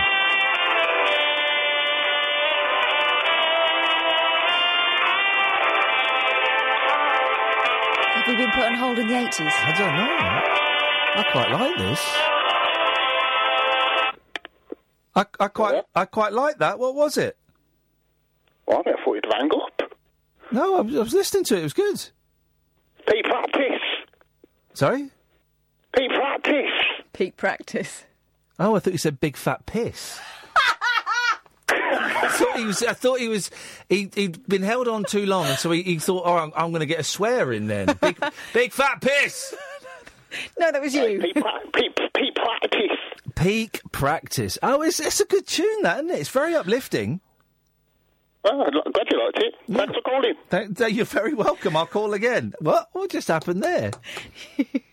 Big fat piss. Uh, line six, you're on the wireless. Hello? Hello, you're on the air. Oh, we're on the air? Oh, shit. Um, turn off the music. Turn off the music. Hi, we we're, we we were just on Periscope. I don't. I, I'm not really sure what you guys are talking about because you're on mute. But one of my friends wanted to tell you that uh, the the lady uh, that's sitting there has a very beautiful smile, and uh, they just wanted to let you know that we couldn't type it into the chat for some reason. So we just wanted to say that we're all, we're in Egypt watching you. You're in Egypt watching us. Yeah, I, I'll pass to you a friend of mine. He wanted to just let you know about the the, the, the lovely lady. About the face. Hello. Hi. Hi. Whereabouts in Egypt are you? Uh, Cairo, Egypt. Cairo, Egypt. And um, what, what's what's going on over there? What's the scene in Cairo, Egypt? Uh, it's chilling. We're, we're, we're having glasses of whiskey and enjoying our, our, our company between friends. And how many people are there with you then this evening? It's, it's just the, the three of us. Okay, well that sounds friends. that sounds lovely. Um, pyramids are overrated, aren't they? Uh, overrated, like as the last wonder of the world, and as an experience for the 21st century kids, I guess so. Yeah, I mean, uh, what what do they do really? I would I would turn the uh, the the pyramids into um, uh, a Tesco. Tesco's a supermarket. Yeah. Mm, Turn it into a supermarket. I, I, I'd turn it into a hide and seek or a paintball or like laser tag. Oh, oh mate, laser laser tag. He, s- he speak. You speak of my language with the laser tag, my friend. That would be awesome. Is there inside the pyramid? Are, are, are- are there like secret sections that we're not allowed to go into? But like, They actually just discovered an empty space with with with some weird uh, muons. oh yeah, no, I saw this. It's supposed to be the size of an aeroplane. Yeah, No, yes, they've basically found a huge space that um, uh, is a is a void that has. They don't know how to get there yet, but they're trying to use technology that scans through the pyramid. I'll, I'll tell you the Um, technology they should use: a sledgehammer. Just smash your way through. Get in there. That's what you they know, should. actually, that's another thing that's very interesting. Actually, actually, that's you know, it's very interesting because they found. Um, so they discovered that with mummies, Yeah. they uh, the ancient Egyptians were were used to um, pre- um, uh, representing themselves as the wealthiest or in their prime. Uh, were trying to show or represent themselves in the wealthiest manner, but they found that through the, um, the sarcophagi, Yeah. they found uh, layers and layers of paper um, that were accounting papers that actually were evidence to their actual financial situation at the time. Oh wow! They, So they were wrapped up with their accounts. Exactly. So, in order to be able to find out actually the current situation of whomever was buried at the time. They'd Yeah. have to destroy the sarcophagus. Yeah. Um, but now they have enough technology to be able to scan through the layers of the paper. Wow. Um, yeah. Yeah, yeah. There are a lot of plastic bags, and Somebody we're just responding to a comment. Somebody commented on Periscope saying there's a bunch of plastic bags in a Pizza Hut. There's also a KFC right across the. Um, what? Now listen, you guys were the forerunners of what um, we call the Arab Spring. You guys kicked it off, if I remember it correctly, seven Was years, seven years ago. Was it? Yes, yeah. But was it an Arab Spring? I don't know. There was. Is this is what they. It was, but you, you, you guys, you're, you're. I don't know. I don't know what to call it. I don't want to call it a revolution because it wasn't. Your, uh, let's call it your protests. That was like seven years ago, wasn't it? That's right. And and um, were, were you there? Were you part of the protests? N- no, ac- actually, one of us was, but two of us weren't. You were too busy drinking whiskey and thinking about sarcophagi. No, we, we were we were in the U.S. studying. Okay. Um, and how, because things got a little bit um, dodgy bodsky afterwards with the um, um, Islamic Brotherhood. How, what's this? Everything had got uh, got a little bit dodgy. Is it still dodgy now, seven years later? It's still very much dodgy. But it's, but it's safe to visit, so book your tickets. Was it? was it? I mean, I mean, Egypt in general is actually quite safe, but it's just there's so much uncertainty. We don't really know which direction. Well, this is it. Was it? Was it better eight years ago? Before you had the protests, when you you know you had a dodge pot in charge, but you knew you kind of knew what was going on. Right, but I'm gonna ask you, like, let's go a, a little bit deeper. But what do you mean by better? Better economically, better politically, Better. I mean, I don't. Do you know that's a good question? I don't know. No, better personally for you guys. Let's let's keep it micro. Was it better for you eight years ago when you? Um, and, and listen, I'm I'm really at the edge of my knowledge of the Egyptian political uh, Sure, state. sure, absolutely. But was it better for you when you you, you kind of knew what was what? It, it was better. And let me give you um, uh, um, maybe a little bit of a small uh, symbolic image. Yeah, go on, please do. I think that uh, prior to the revolution, Egypt, yes, had a lot of issues, Mm. but I think now that there are a lot more limitations. So, uh, to, to a certain extent, you feel a lot more constrained Mm. um, than previously. Um, but um, I don't know. The, the main thing is stability. Like, like it, it, it, we had two revolutions. Everything was unstable, and that affects the economy, and that affects tourism, and so that affects how much money people have in their pockets, and that makes people go out and riot on the streets. So before then, there was at least you had stability and somewhat of a stable economy, but but the, the, the government was corrupt, and that's what people were upset about. So lately, we haven't had a revolution since 2013. so we, that's, that's such a great. We've not had a revolution uh, for the last five years. Know, you're, right? you're due another one, then, guys. It's only been a couple years. Come on. Um, okay, listen, uh, and how come you found us on Periscope? Were you just like spinning around and seeing what happened? On the Apple TV, we have a Periscope app, and we just opened it up, but the TV was on mute, so we've been staring at you guys Beautiful. for Yeah. two hours, drinking whiskey, listening to music. And we're lacking the smile that we came to see. There we go. Listen, y- y- you've g- g- uh, we're tits and teeth over here. Um, well, guys, listen, um, we're here every weeknight, 10 till 1. You're very welcome to watch on Periscope and call in again. It's been nice talking to you. It's a pleasure. Thanks so much. Have a lovely night. It's a pleasure. Give him a smile on Periscope. Come on. Certainly not. Oh, you outrageous. Thank you very much indeed. There you go.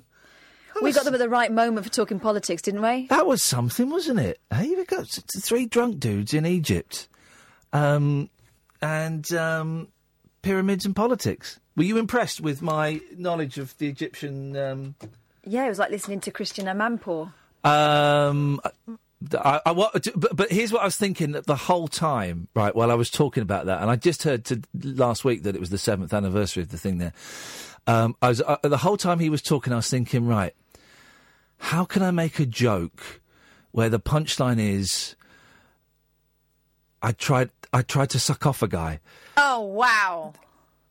well, well done for resisting. I did resist, didn't I? Yeah, but then you did that. So Disappointing. I mean- The Late Night Alternative with Iain Lee. On air and off the leash. On Talk Radio. Block, I'm loving blocking people. On uh, who's this person on Twitter? It doesn't doesn't matter. Blocks. I've started engaging with people. Block. Block. Block. Block Um, it. oh, someone's done a. I Horrible know it's horrible and it moves. Is that you? Yeah, it's me without my makeup on. Jesus. Horrific, isn't it? You are, mate. Um, that was good. I enjoyed that. But, but uh, three drunk dudes in Egypt.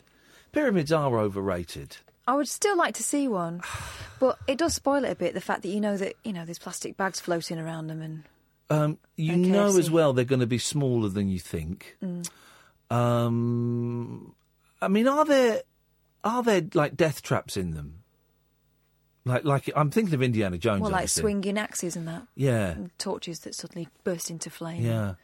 yeah, I think so. Yeah, I think that's a historical fact. So, uh, if there were two, if there were two mummies in their cases, would you suck off a guy?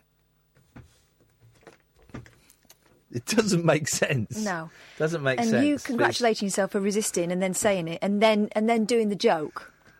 I mean, I know it's progress, not perfection, but Let us go to line two. Line two, you're on the wireless. Oh, well, he'd done his research, hadn't he? Who's that then? Your last caller. Well, we, no, what by being Egyptian? this is an Egyptian Yeah, gentleman. it was obviously his nan's kitchen in Barnsley or something like that. Yes. Mm. I've got a request. Okay. Lock in. Sorry? No, not Lock tonight. in. Not to- Lock in. Ra- radio lock in. What happens at one o'clock on a Friday? 'Cause it's not Paul Ross. Have a look at the schedule. The, schedule. Um, I can't do a locking. Radio lock in. All the callers listen. Call up and say radio lock in. Well, no, because we're not going to have a lock in tonight because I've got the kids tomorrow, so I've got to be up. Tell you what we can do, caller. We can give everyone your phone number, and you can have a lock in by yourself. Yeah, we could do that. How about could that? I, could I do? Could I do a burp? A what? A burp. Do I? Have we spoken before? Yeah. When have we spoken? In a few years now. But can I do that? I never met you in court, did I? Well, I wasn't there. Hmm. Interesting. Uh, line two, you're on the wireless. Oh, they've gone. Oh three four four four nine nine one thousand is the telephone number. You, you, you never know. You never know. Uh, Extra time at one o'clock. So go, we go live to Talk Sport. Yeah. So we could, in theory, we're not going to tonight. We could, in theory, do lock-ins on Friday night. Mm. That's okay. That's It's worth knowing, isn't it? That's worth knowing, guys, because I did uh, mourn the loss of the the radio lock-in. I did miss, mourn the loss And of then it. the next good program is at six o'clock. The best of Iain Lee. Hey, guys. I've already heard it. That's what I'm talking. I've lived it, mate. Mm. Um, I have lived it. It's only an hour though. Oh, Don't know why. okay. Um, oh three four four four nine nine one thousand is the telephone number. If you can give us a call, call straight to air. Uh, that is the way. Hey, um, so I saw an interesting ad today, uh, a billboard. Three, well, it was it was one of these digital billboards. They're all digital now. You don't see men up ladders with um, buckets and brushes. Um, so it was three billboards. Right. First one was a Volkswagen car. The second one was a Walls ice cream. Yeah. And the third one was um, like a, the hotel or something. Can't remember. Right. And the first, the first one with the Volkswagen car, there's a goat in it wandering around. Just a goat just wandering around this car. Then the goat looks over, and it runs to the edge of the advert and headbutts it, and then jumps through into the walls. Oh, ice cream advert. That's clever. And then he runs, then he jumps through and then gets on the bed of the hotel. But they were all, and I, I kept watching this. And, and- and they were three separate things. There were three three actual products. Volkswagen, um, it was uh, it was a feast, and it was I don't- it was a hotel. It was like a luxury country estate hotel. I thought, why are they doing that? To draw the eye. Because people get used to, you know, static billboards. This, what? But what's the connection between a Volkswagen, None. an ice cream, and a hotel? But all those three things would have been put up by the same company, and they're saying we've got a new way of attracting attention. It was incredible. If anyone's seen it, um, it was inc- it was incredible, and it certainly it certainly got me talking. and you can remember what the adverts were. Can't remember the third one. Well, a, a hotel, Um, yeah, I don't know which one. I mean, you know, it wasn't like Premier Inn or anything. right? But I'm going to go and stay at a Premier Inn to spite the goat. um, so it was it was a it was a strange old. Um, That's the future. That I think it probably is the future. Oh three four four four nine nine one thousand. This is the late night alternative. You can listen to us on DAB, on app, and of course online at talkradio.co.uk. Unmissable late night radio with the original king of unconventional conversation. Make contact with Iain Lee. The Late Night Alternative with Iain Lee on Talk Radio. All straight to air. Oh three four four four nine nine one thousand. Good evening, line one. Carrots, carrots, orange and green. In the dark, they help you see. I know it's true and believed by masses. I've never seen rabbits wearing glasses. Well done. There's a little stumblet at the end, but well done. Uh, of course, it's a myth that, that um, carrots help you see better in the dark. Where did we get that from? the war. Yeah. Did we try and convince the Germans? That Th- was- we convinced the Germans um, that um, we could see in the blackouts because we were eating carrots, um, and that helped us helped us see. Um, those Nazis were so dumb, huh? They were so dumb. They fell for everything. Hello, line two. You're on the wireless. Hi, Iain. Hey, man. It's Sat Dev. It's Iain. How you doing? You all right? I'm all right, fella. What you got? Good, good. Just a quick one there, buddy. Obviously, um, so after the New Year and Christmas and whatnot, I'm going for a little detox. Yeah. Well. Yeah. Yeah. So I'm planning on six months. I've done 19 days, obviously. Just wanted to ask you. Obviously, you know, you don't hide the fact that you, you've taken drugs in the past. Yes. Um, wanted to probably possibly know if you could tell me which ones you had taken and which ones you enjoyed the most. Um, um, what's that got to do with your detox? No, it's just um, nothing to do with my detox. But obviously, I'm just going for the detox. But I was just interested in knowing. But but why? you- I don't understand why. I don't understand why. You told me about your detox. Yep. Yes, I don't. I don't understand why. No, just just thought it was something I could talk talk about. But then, but then you've asked me a question that's nothing to do with your detox. Right. Okay. So, all right. Forget my detox. Then, am I able to ask you the other questions? What you can ask me? There are there are more questions, are there? Yeah, like you know, like um, which ones you enjoyed taking most. Well, here's the thing with drugs, right? Hmm. Um, I enjoyed them all at various points. Um, but I, I I didn't enjoy them for a lot longer than I did enjoy them, and the um, uh, the displeasure I got from them far outweighed the pleasure that I got from them. Right. And what was the ultimate reason for you stopping then? Because I didn't want to die. Right. That's that's that's the that's the reason I didn't want to die, and if I'd carried on, I would have died, and it would already ruin my career, and uh, it um, was in the process of ruining a relationship I was in, and I and I didn't want to die. Didn't I didn't want to do it anymore. I wanted I, I wanted uh, I, I didn't want to do I wanted control back in my life. Fair enough. And is that are you looking to sort of keep your abstinence up permanently now? Then, like I don't understand. Um, I'll answer that, but I don't understand why you're asking. I was just interested. Why? Why though? Why does it? Why does it interest you? Because I was watching your interview with that guy the other day. Oh yeah. Uh, uh, is it Webb, James Webb, or something? James James O Webb, yes. Yes, I was watching that on YouTube, and you just obviously made a point on it, and I was just interested to see, you know, what if that's something you were going to keep up for the, you know, It is. permanently, Here's, like here's, alcohol. Here's the thing. All right. Okay.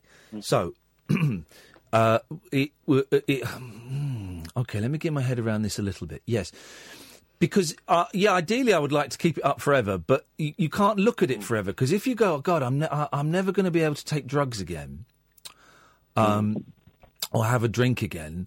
Forever's like a long time, man. So your head starts wobbling. You go, oh, I can never, I can never take drugs again. I might, I might as well just take some drugs now because I can't. So you have to. There's a phrase: keep it in the day. So you, you, you just say, right, I, you get up, you go, right, I am not going to have a drink or take drugs today, and then tomorrow, when tomorrow comes, well, I'll have a little. We can chat about tomorrow, but for today, I'm not going to do it. Lovely. Well, that was it, Iain. Then I just want to say, uh, well done for the show. You're doing a good job, mate, and Th- keep it up. Thank you, Sat Dev. There we go. I don't think those questions were asked with any malice. No. Um, I did up until very recently have 13 years clean and sober. Then I had a little a little uh, wobble. Um, so now I'm about 13 days. But these things happen. Um, but um, uh, yeah, no, thank you, Sat Dev. You give me a lot to think about. Let's go to line one. One, you're on the wireless. Hello. Okay. Yep. Thank you. Bye bye. Aren't there delightful fruitcakes out at this time of the night? Uh, line th- th- th- th- three, you're on the wireless. Hello there, Iain. Hello, line three. It's Michael from Belfast. Oh, I thought you were from Scotland. No, no, we got similar accents there, so we have there, Where Iain. But? I, I want to debate with you about something. Yeah, where you go, man? I totally disagree with the fact that you ate a pig vagina on national TV. Well, no, I, think did. That's absolutely disgusting. It happened. It, you, you can't disagree with it. I did it. Have you got no morality? Um, do you? Are you a vegetarian? No, I'm not a vegetarian. I'm just a decent human being, there, Iain, so I am. Right. Okay. So you will eat. Listen. Here's the thing. If you were a decent human being, then when you allow an animal to be killed for your um, plate, you would make the most use out of every part of that animal. If it, it, it, it would be indecent to leave any of that animal untouched by your degrading. Yeah, no, it would be. It's degrading to the animal to to just bury its vagina. You might as well eat everything. Otherwise, the animal has died in vain. What did it taste like? So there. Right. Imagine. Imagine a pig's vagina. Oh, I've had a few of them, so I have. Oh, dear God. Right, well, there we go. Come on now. Maybe not. Yeah. Uh, line three, you're on the wireless. Hello there. Hello, line three. Hi, hi, it's Andre. I know. Yeah, I've got a bit of a tune coming on for you. Oh, it's coming on, is it? Is it? Is that okay? Oh, sure, why not? Well, hold on, here we go. Bit of volume on the sounds. Bit of volume on the sounds this? You're too hot. Right, ready? You have never been in love until you've seen the stars reflecting the reservoirs. And you have never been in love until you've seen the dawn rise behind the home for the blind. We are the pretty petty thieves. And you're standing on our streets where Hector was the first of the gang with a gun in his hand and the first to do time, the first of the gang to die. Oh my. Hector was the first of the gang with a gun in his hand and the first to do time, the first of the gang to die. Oh my. You have never been in love until you've seen the sunlight thrown over smashed human bones. We are the pretty, petty thieves. And, and you're standing on our street where Hector was the first of the gang with a gun in his hand, and the first is the time, the first of the gang to die. Such a silly boy. There was the first of the gang with a gun in his hand and a bullet in his gullet, and the first lost lad under the stars. Good tune. Hold on, I haven't finished yet. Here we go. From the rich and the poor, and the not very rich and the very poor, and stole all hearts away. He stole all hearts away. Stole all hearts away. Hey, hey, hey, hey, hey. He stole hearts away. Away. All hearts away. Hey, hey, hey, hey, hey. He stole hearts away. Away. The end. See you later. Uh, there was something quite moving about that. I don't know the song. Is Morrissey, was it? Yeah. You tell me. Um, I found that quite moving. That performance, I really did. I really did. It reminded me of um, the Young at Heart chorus. You know those uh, those old people. Have Oh, you seen. Have you seen that film? Yes, I have seen that. film. Man alive! What a what a documentary that is. Um, line two, you're on the wireless. I thought we could play a good game. It's called Wikipedia. Um, um, let's just call it Wikipedia dodging. So we go through your Wikipedia, and sorry, Kath, you don't have one. Yes. And we just we just talk about it, see what's right, see what's wrong. It's. I think it's all right at the moment. Have you looked at it recently? Um, um, I think I looked at it when I came out of the jungle. I seem to remember.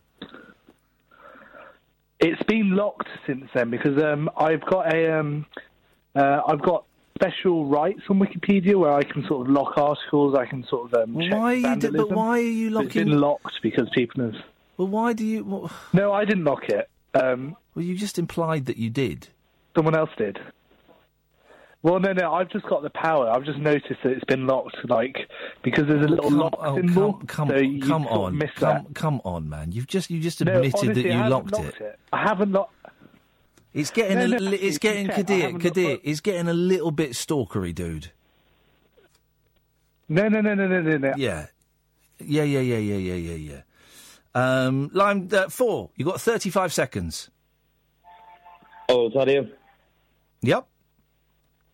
Right, you how's your strawberries and cream in the jungle? There was the strawberries and cream in the jungle were amazing.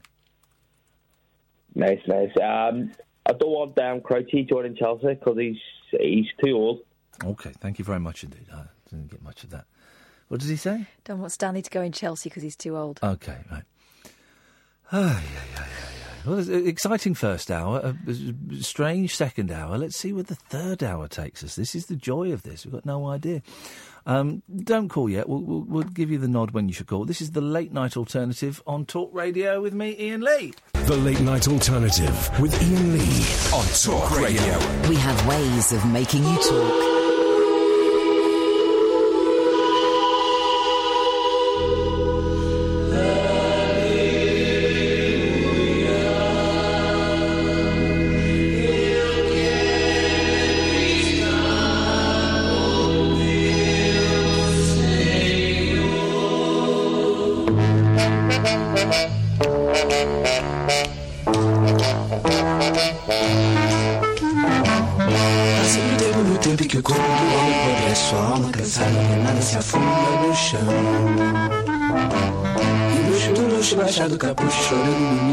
Capacho do lixo, caprichos não mais voltarão.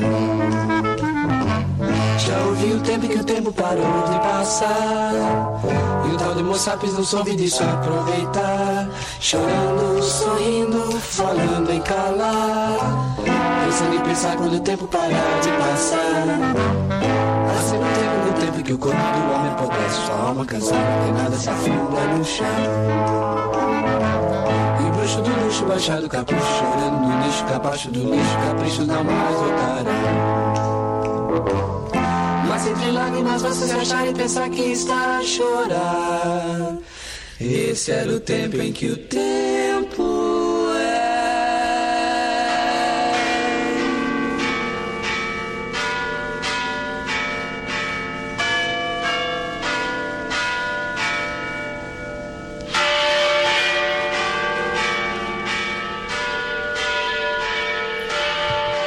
be honest. what other radio station in the world is going to be playing Os Mutantes at this time of the night? I just don't think anywhere will be playing Os Mutantes. Apart from Talk Radio. Uh, good evening, this is the Late Night Alternative. Uh, we're here every Monday to Friday, 10 o'clock at night until 1 o'clock in the morning. We've just discovered we can do lock ins on a Friday night. Not tonight, but soon, my child, soon. Uh, I'm Iain Lee, Katherine Boyle is here. What? Uh, we are taking calls straight to air. Oh three four four four nine nine one thousand. Don't swear. Don't be libelous. Let's go to line one. One, you're on the wireless. Hello there, Iain. It's Oliver here. Hello, Oliver. Hello. Um, I'm a bit late to the party, but um, a couple couple of days ago you were talking about um, unnecessary covers of songs. Yes. Oh, le- and by the way, listen. If we if we mention a phone-in subject uh, five years ago, you can, and you listen to it on a podcast, you can still phone in and talk about it. It's all there. Once we once we say them, they're out there and they are all valid topics. So yeah, go on. Great. Okay. So um, I'm quite a big fan of uh, the band the band Depeche Mode. Okay. Yes. Uh, yes. Yeah, and um, I believe it was the Sugababes that did a, a rather. It was an okay cover, but it was um, it was just they did a cover of "Just Can't Get Enough," That's a great and it song. wasn't very good. I just can't get enough. I just can't get Yeah. enough. I just can't get enough. I s- I forgot about that song. I forgot that. Um, Good song. Yeah, it is a good one. I forgot that the, the Depeche Mode uh, at one point in their career were quite uppy, up and bouncy, weren't remember they? them doing that. I just Mm. can't get enough. I just can't get enough. That's a great song.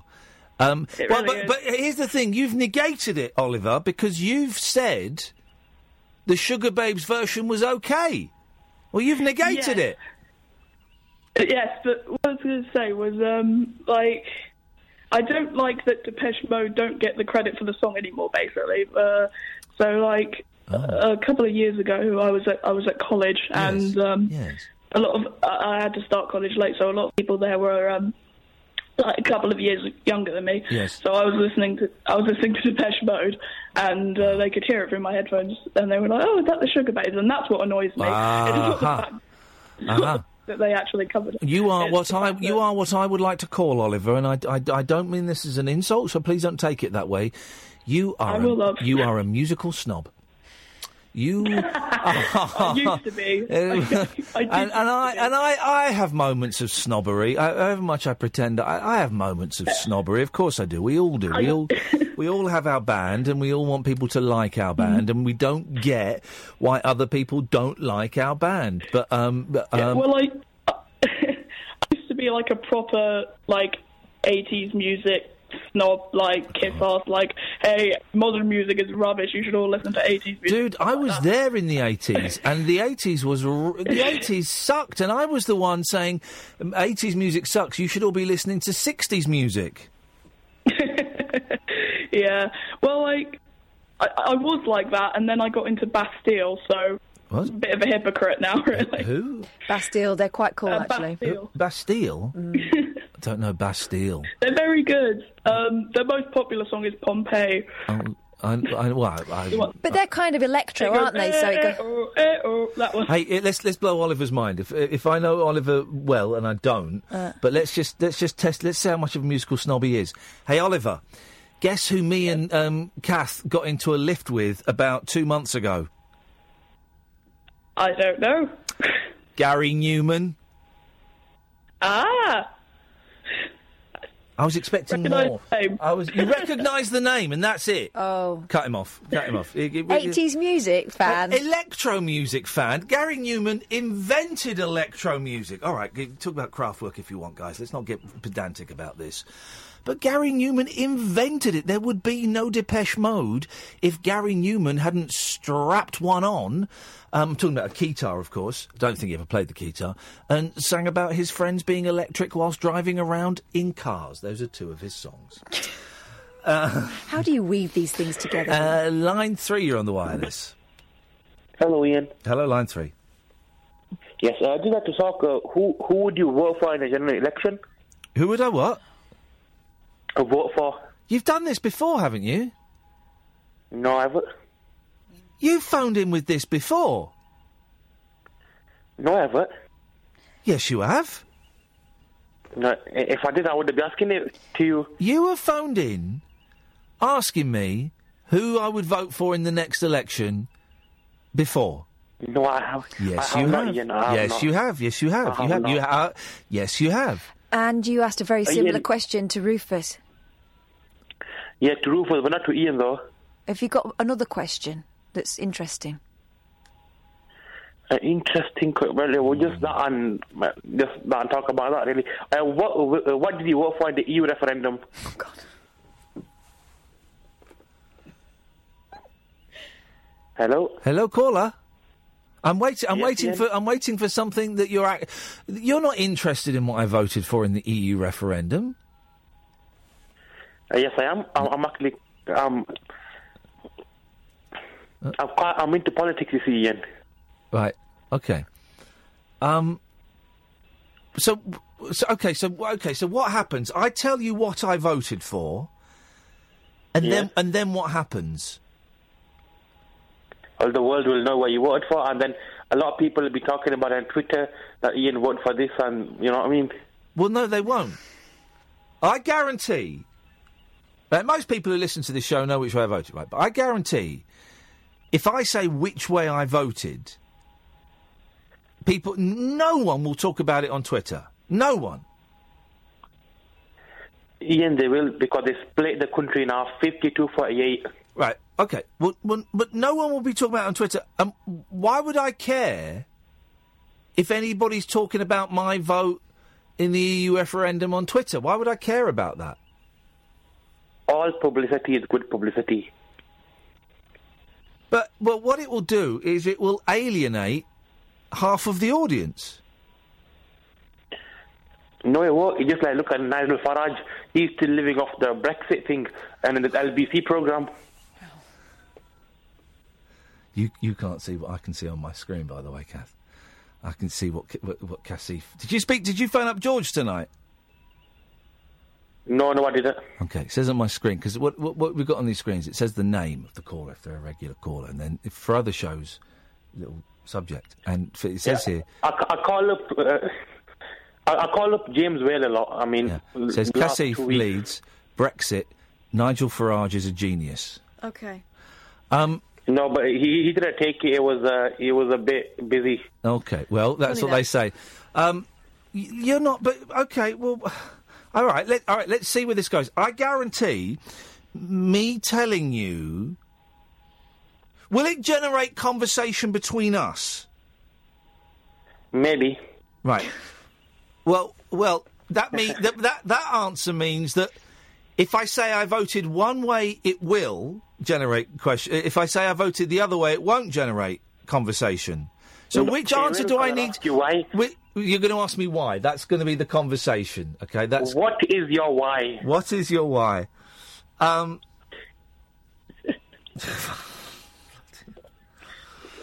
my, my why is by. Um, line line three, you're on the wireless. Hello. Hello. Hello. Hello. Hello. My name's my name's Harold. Hello, Harold. I'm from, I'm from uh, Watford. You have to bear with me. I am 97 years of age. Okay, of age. I want to make a complaint about a ma- man who calls you. Okay, yes. He's called Barry. Yes. He, he's harassing my wife. He's doing what? He's harassing my wife. Well, I, I can only um, uh, sympathise. Line four, you're on the wireless. Hi, and it's Nelson from the Norfolk. Hey, man, how you doing? Every single time, right? Who is he's put? He's hung up. Every flipping time we get that bloke. You try and call. Oh, bollocks! Uncut after hours conversation for the up all night generation. The Late Night Alternative with Iain Lee. On Talk Radio. We'll get you talking. Oh three four four four nine nine one thousand. Call straight to air. Let's go to line six. Six, you're on the wireless.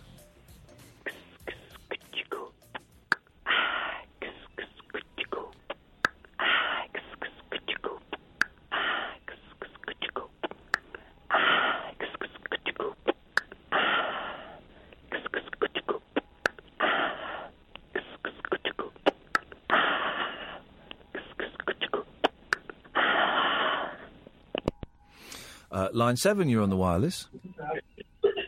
Hello? Hello, you're on the air. Oh, sorry, because we had lag on the TV. We just spent the p- past 15 minutes waiting for a decent conversation with yourself. Is it the Egyptians, the drunk Egyptians again? Uh, Hey! Let's, say, let's, let's, let's say tipsy and getting there. Yeah, come on, dude. This is 45 minutes later. You were hammered uh, 45 minutes ago. You must be off your nut now. I, I, I'll have you know, I'll have you know, many, many uh, good times later. What? Uh, we're still fine. There we go. You see, listen, you are shouting. You can barely string a sentence together, or, uh, let alone a thought. talk you want to No, no, no. Uh, so let, let's let's have a good conversation between uh, friends. Go on then. Uh, uh, first of all, what are you drinking?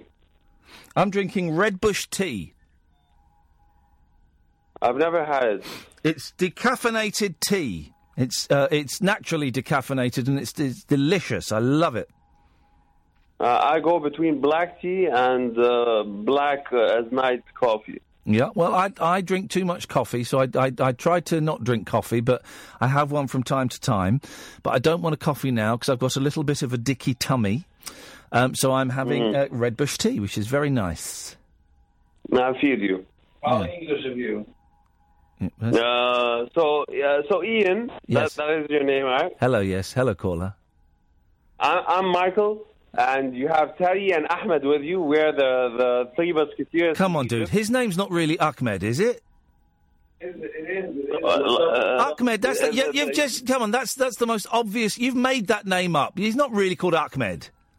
I mean, I think if you were to open my window right now and just scream the name Ahmed, probably eight men would. Well, this is the thing, you know. This is the. It's like you got Terry and Michael and Ahmed. Come on. it, it, it's, actually, it's, it's actually Teddy. We're so worldly. My name's Mustafa. It's Mustafa and Ahmed and Michael, and Michael's the Christian, There we go. Well, that's that's glad. Well, then we're glad we've got faith. We've brought faith into and it. we're the Muslim atheists. Okay. Muslim atheists, precisely. We don't believe in shit. Now you have a room full of Arabs uh, screaming at you. Okay, this How is this feel? is um, in, in- to, to some people this could be uh, triggering. I should warn you now. Um, Oh, For others, for others, for others, it could be a sexual fantasy. I just don't know how people work these days. Might be a sarcophagus. I, I, I'm sure. Uh, anyway, so, so, guy. so my guy. Yes. my question to you. Yeah, we got, we got. You don't need to spell the joke out.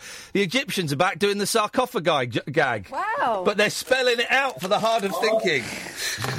We love, we, we love, we, we love the sarcophagus. We sarcophagus. Uh, can we get it? Please, you don't have to spell it out. We get, it wasn't that subtle in the first place.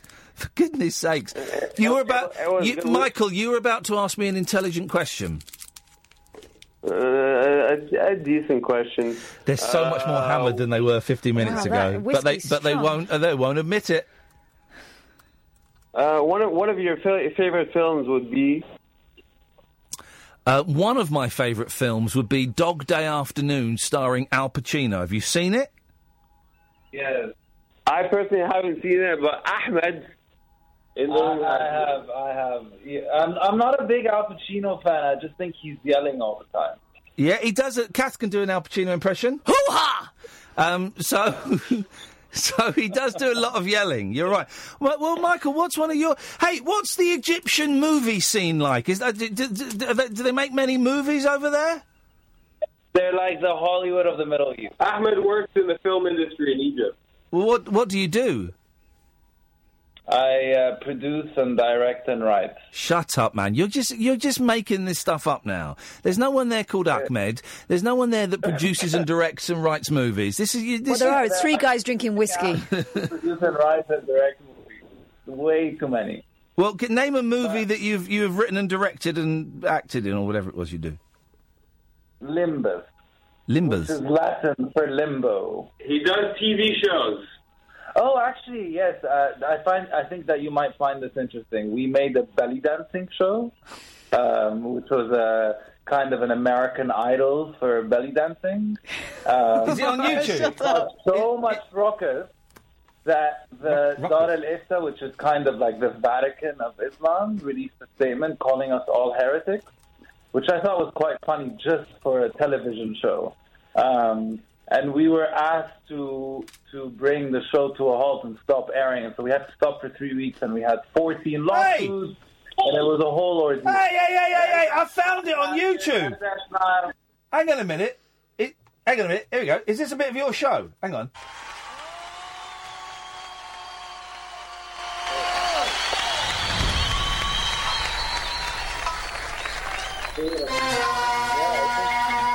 This is a dancer called Dina. Do you know her? Yeah, she was the star of our show. Yeah, yeah. Yeah. Hang on, let me skip, skip, skip to the. Um... Oh, this is the this is the dance she did for the finals. Okay. it's a real show, guys. Legit, legit. The dances go on for about eight minutes. Hang on. I want to see the judges, but um, the dance goes on for eight minutes. Wowzers. It is. She's a she's a powerful woman. Um, she is. She's quite a maverick. Here, well, hang on, here we go. Here we go. Here we go. This is you guys. This is you guys on the news. The Belly Dancer was a talent competition show through which dozens from 10 countries compete for the title Best Belly Dancer in the World. this was the first episode of the reality show and the last. After conservatives in Egypt blacklisted the show, the television channel hosting it said it will delay the broadcast without specifying when.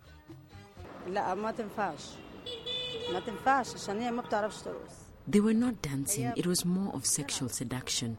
So to hell with the show. The hosts only care about making money and becoming famous. You only care about making money and becoming famous, correct? It, it was very, very interesting because I think for for um, for just the television show there was such an uproar, but I think what's interesting about it um, is that there was such there were such high ratings, so there were so many people who were watching the show. Yeah, I tell you why there's high ratings because you've got beautiful, buxom women in bras and and uh, long skirts shaking their bits. And that was not dancing, that was sexual seduction. It was sexual. So, so hang on a minute. So, what was what, did- did- what was your role in this then? Did you come up with the idea, or were you pre- presenting it, or what? Yes, I was I was part of the creative process of coming up with the idea and the producer of the show. Wowzers! Look at that. That's fantastic. Um, and because, so did any of it air at all, or or, or did it get pulled? Pulled uh, is the yeah, I mean, we, so we first aired our first episode, then we were brought to a halt. you got pulled off. Were, we got pulled off because we had a bunch of lawsuits. Okay. Um, Um, and then yes. we had to release a bunch of statements and then actually do a whole campaign asking the public whether they want to watch the show. Wow. Um, and then finally we got approval and came back on air. and everyone watching uh, pulled off. Okay, so um, okay, well this is um, this is uh, outstanding. So who is is is Dina then the world's best bu- uh, uh, belly dancer? Well, she's she's the only she's the last belly dancer left who's uh, an Egyptian belly dancer who's famous worldwide. Right. Um, and, and when I say worldwide, I say within you know the people who are aware of the belly dancing So community. Egypt. Uh, there aren't new up and coming dancers. She's the most famous belly dancer on earth. Well, wait a minute. What about Shakira? Shakira. Oh. Shakira, Shakira is not really a belly dancer. Racist. Oh, outrageous. Racist. Just racist. Bloody Egyptians coming over here being racist. Hips don't lie, mate. It's an art. It's definitely an art. It's definitely an art. It's quite difficult. Um. So what what show are you working on now? Uh, I'm, I'm working on a on a film. Egypt's best booty. Egypt's uh, number one best booty. Egypt's nicest asses. How'd you like them It's apples? just, it's just women turning around and bending over and picking up pens. I'd watch that. Pervert. Yes, I would. you okay, okay. Hey, let me be in one of your movies, man. Please, I would I, I would love to cast a radio host in my film. Uh, then I'm then I'm in it. I, I'll do it. Yeah, you'll do it. Actually, are we talking serious right now, or are you just being? No, I'd, I would love. Here's the thing, right? I would love to come to Egypt and be in a movie. Of course, I would. Yo, Iain, I'm going to ask you for a wiggle, and w- and we'll take it from there. Oh, hang on a minute. Okay. This is how it starts. Oh, This God, really? I'm, I'm asking. I'm asking for a wiggle on air, just to, to, to watch the periscope, baby. Measure. He's wiggling. Please make it stop. us, baby. Make it stop, please. Twerk for us. Okay. The delay. you can't unsee that. Uh, do I do I get the part, Harvey Weinstein? That's impressive. You're hired. You're hired. Thank you very much indeed. Speak to my people. Speak to my people. There we go. Whoa. You love that, Kath. Don't deny it. You got a little Eaten. little bonus there. Good evening. There, I like those guys. I like those guys. They're great. They like you. He's actually a, hot, a, a TV producer in. Well, or he just told you about a TV show. Well, yeah, it's true. Hello, caller. How's it going? Very well. Good, good, good. I was uh, in the midst of a power cut for the first couple of hours of your show. Oh, I a power and this this call would have been impossible at the time because uh, I'm planning on reading a few paragraphs to you, and that would have been impossible under candlelight. Do you have You, uh, candles? I do have a few tea lights hanging around. Yeah, Oh, tea lights and a little uh, wind up wind up torch thing. Yeah. Okay. Well, we we've got torches. Well, we've got torches on our phones, but of course the, the phone battery doesn't last twenty minutes these days. So. Um, Yeah, Uh, fortunately, I had a little uh, plug-in thing. Anyway, yeah, the the reason why I was calling was because you were speculating earlier about what the other people in the room were uh, thinking during the recording of Peter Wyngarde's rape. Oh yes. I have in my hands a late '90s CD reissue of the uh, the entire album "When Sex Leers Its Inquisitive Head" Yes. that has a, an essay in the uh, the liner notes Wow.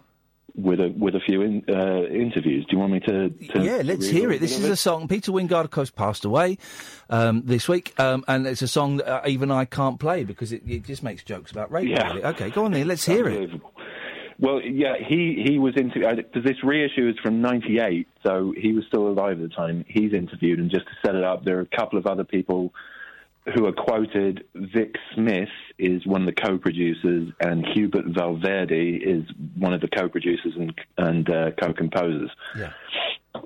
So here we are with a, a Vic Smith.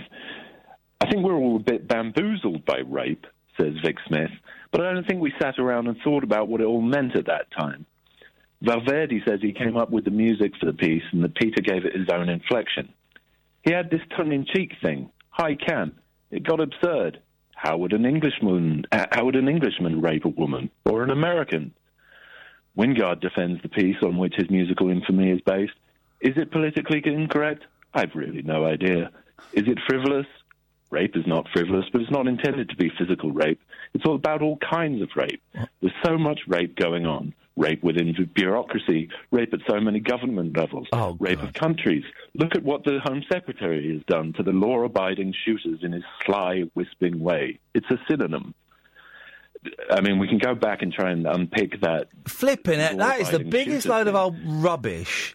Because I've, He- I've, he I've, I've, heard literally the first two minutes of the song. Um, it, it's not a, um, a, a, an allegory or a euphemism. He's talking about sexual assault in this. Have you? I'm assuming you've obviously you've heard the song if you've got the CD. Oh, absolutely. Yeah, no, no. I, I bought it probably around that time when I was late teens. I didn't. Apparently, that was the first time that it was made available. I'd heard it like just that song a few years before, and then just came across the the whole album. And I mean, the whole album. When you listen to the whole album, it does have. I mean, the whole thing is just you just don't know what to make of it, but it does have some incredible little psychedelic moments, and like I don't know who these Valverde brothers that that were involved, what else they did. So is it is it all because that do you want song is um, with his defence? Because that, that song is, is more- spoken word, right? So is the whole album like like the Shatner album, spoken word? Pretty much, yeah, with some some sort of female backing vocals coming in. Um, I mean, this it's it's it's unbelievable. Um, do you want me to, to, to continue with his defence, or Yeah, yeah. Go on, go on. I- I'm just I'm just aware that some people might find the c- c- continued use of that word offensive, but let, let's carry on. Go Yeah, on. no. He says, uh, We're now taking everything so literally, lacking the humour, which is so vitally important in order to clarify something. The reason, well, do you want me to try? No, do the vo- do the voice. Go on. Yeah, why not? the reason why Bernard Shaw worked as a socialist is simply because he made it funny. You can't get into any kind of subject unless you can laugh at it. Of course, rape is horrible, but you can't not talk about it. All the problems of the world are because people don't laugh. That's much more dangerous. It's called gagging. I love it to be heard all over the place. It's totally fun, you know. Even attempting to explain it, it totally defeats its purpose. Well, that's Well, maybe maybe you shouldn't not talk about it, but maybe you shouldn't sing about it. Well, he won't be singing about it anymore. He's dead. so, so we we win the victory. Hey, Danny, listen, thank you for that, man. I appreciate that. I got the sweats on. I'm feeling a little bit sick again. This, this bloody noro, warm yeah, it is boiling, and this this norovirus. I mean, I, I, I, when was I off Tuesday? Um, and I've not felt right all week, and my family had it Tuesday, Wednesday, and I, sp- I spoke to my wife tonight, and she's still, you know, not ideal. Ay, ay, ay, ay, ay, ay, ay, go, go, go nuts. Uh, let's take a quick break. The radio show for people who know the best part of the day is the night. The Late Night Alternative with Iain Lee on Talk Radio. We'll get you talking. Oh three four four four nine nine one thousand. Hello, line one. Hello. Hello. Not doing very well today. Why? What's going on? Just can't get relaxed. Just dead tense. Yeah. Well, Really bad. I think you know what you need to do. I've got the worst ever cover version for you. Yeah, go on. William Shatner's Common People. Um, n- it, no, doesn't count. A because it's quite charming, and B he knew what he was doing at that point. And Ben Folds five, wasn't it? Ben Folds was um, behind that album. Um, so no, he knew he, and actually it, it, it is quite good. Have you heard it, Kat? Yeah. It's, it's quite good that one. So I'm sorry, know. Joe, I'm not allowing it. I like most stuff, but not that one. Well, you're wrong. You're wrong on this one. I, it's a it's a good version. I stand corrected then. You are good. I'm, I'm glad you. I'm glad you accept defeat. Did you get me pictures of me food? Oh, that trifle looks disgusting. I have to get a dentist. Yeah. I'll take away instead. Yeah, I'd, I'd, I- I'd try not to think about food too. I've got some chocolate here because I need a bit of chocolate, but I'm, I'm not feeling great. This, um, not feeling great. Anyway, anyway, anyway, anyway. You don't, none of you like, don't care. You care. None of you care about how I feel. So screw you guys. I care about you. How's your mum doing? Um, do you know I've not seen her for a little while. I've just not had the time or the inclination, and um, there's just so much going on, Jed, that I, I, I'm I'm struggling. I'm struggling to get one foot in front of the other at the moment. So I've I've not been able to go and see her really. Make the most of it while you can, though. Yeah, I know, I know, but I, it's just it's just not in my um, uh, capacity at the moment to, to go and visit her. I mean, make the most of the opportunities. Yeah, So I can strike all the irons off. yeah. You want me to strike my mum with a hot iron? You're a sick man. No. Never do that. Never do that. Family are important. Okay, I'm going to cut you off My now. family aren't. Hi. Up your bum. Uh, line two, you're on the wireless.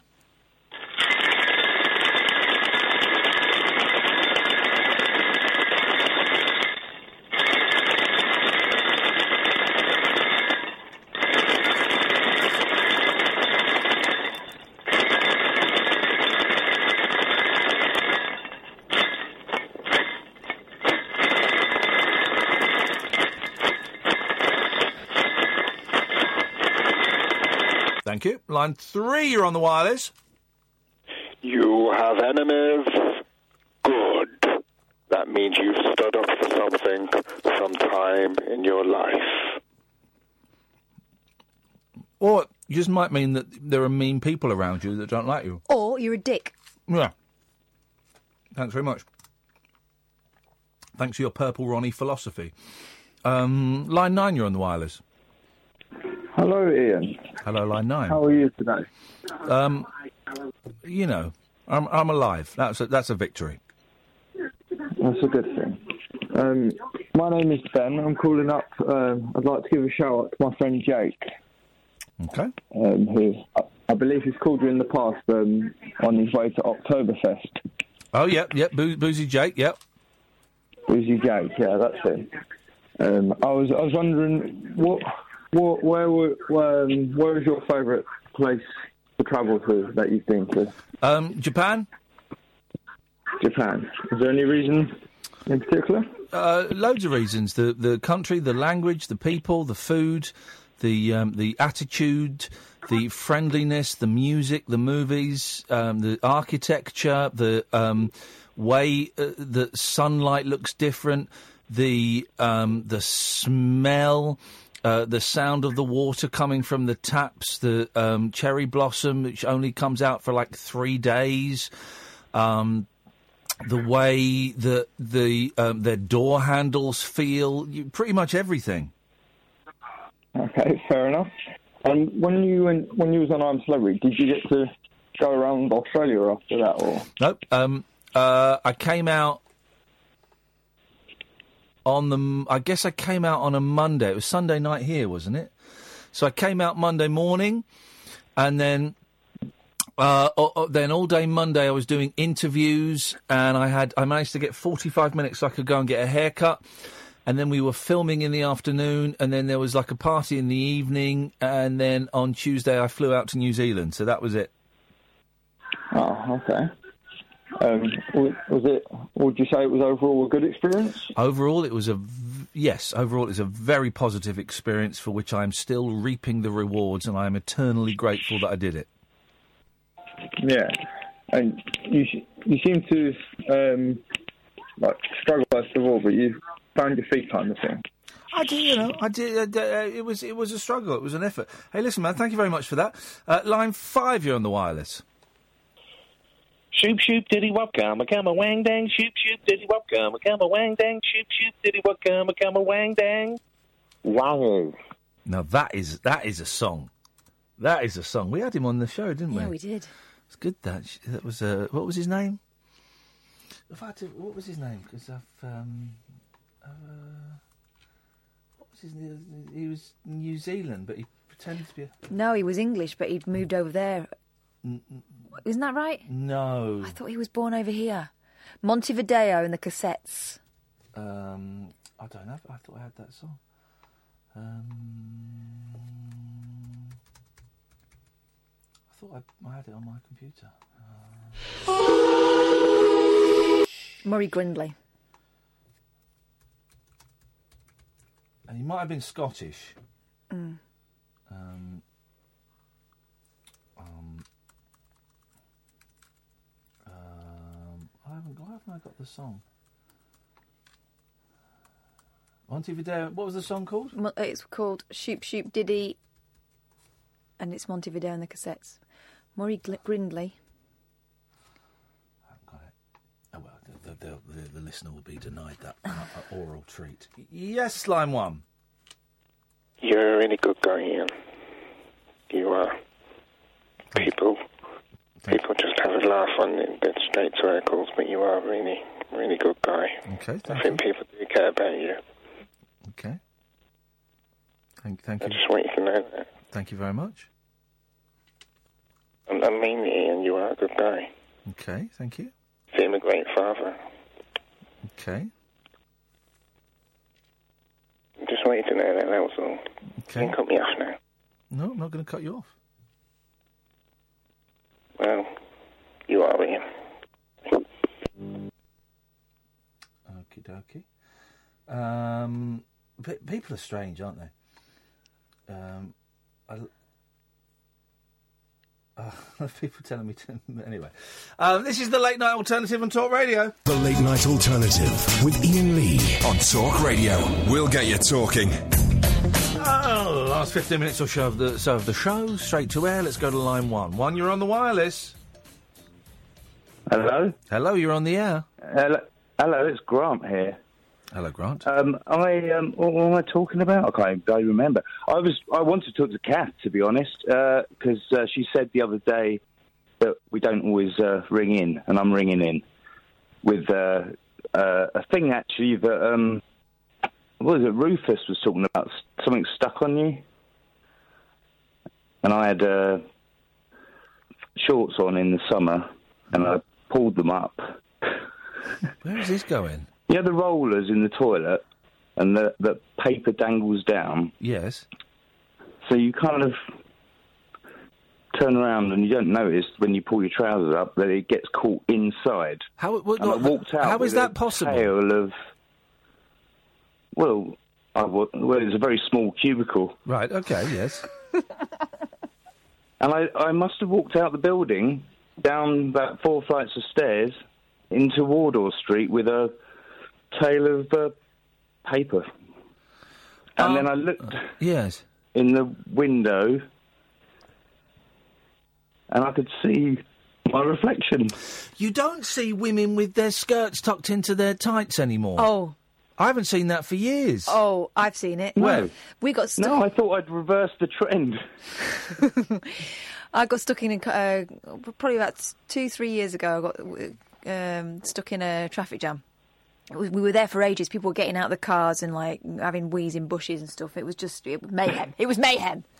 It was a really hot day, and we were sitting in the car, and I could see this woman walking up and down, and she started walking up through the cars, and I could see every single car she passed, like a domino effect. They were all like pissing themselves, Yeah. and she walked past us, and she had her skirt tucked in her kecks. But where, how long ago was this? About two years ago. Yeah, exactly. Well, when, but why, Oh. why doesn't it happen anymore?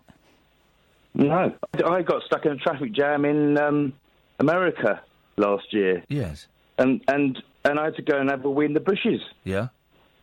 And and of course you've got everyone looking at you. Ah, I They all know what you're doing. I always, like whenever I see, snakes so- and when- whenever I see someone having a wee on the motorway, I always toot, toot my horn.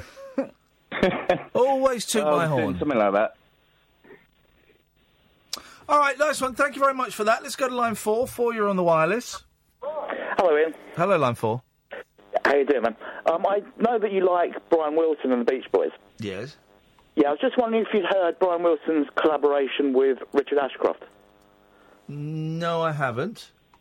It's a song called Nature is the Law, and it was co-written and co-produced with Brian Wilson. The first part of it isn't very good, but the end where um, Brian Wilson comes in with his, his harmonies, very much Beat, um, sorry, Beach Boys-esque. It's really, really epic and good. I thought you might like it. Shall I, Um, I've, I I've got it it. I've got it. Shall I play it? Yeah, man, just the end bit though. The beginning's a bit All slow. right, nice one. Okay, here we go. Well, this is um, Brian Wilson with um, Richard Ashcroft.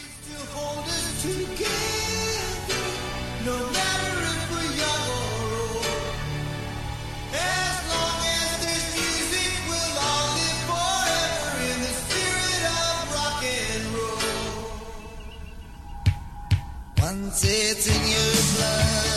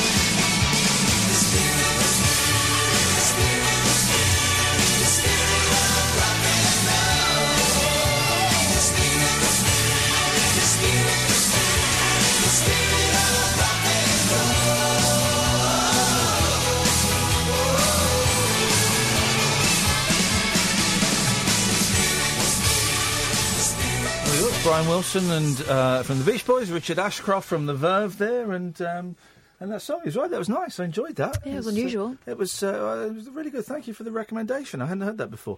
Line one, you're on the wireless.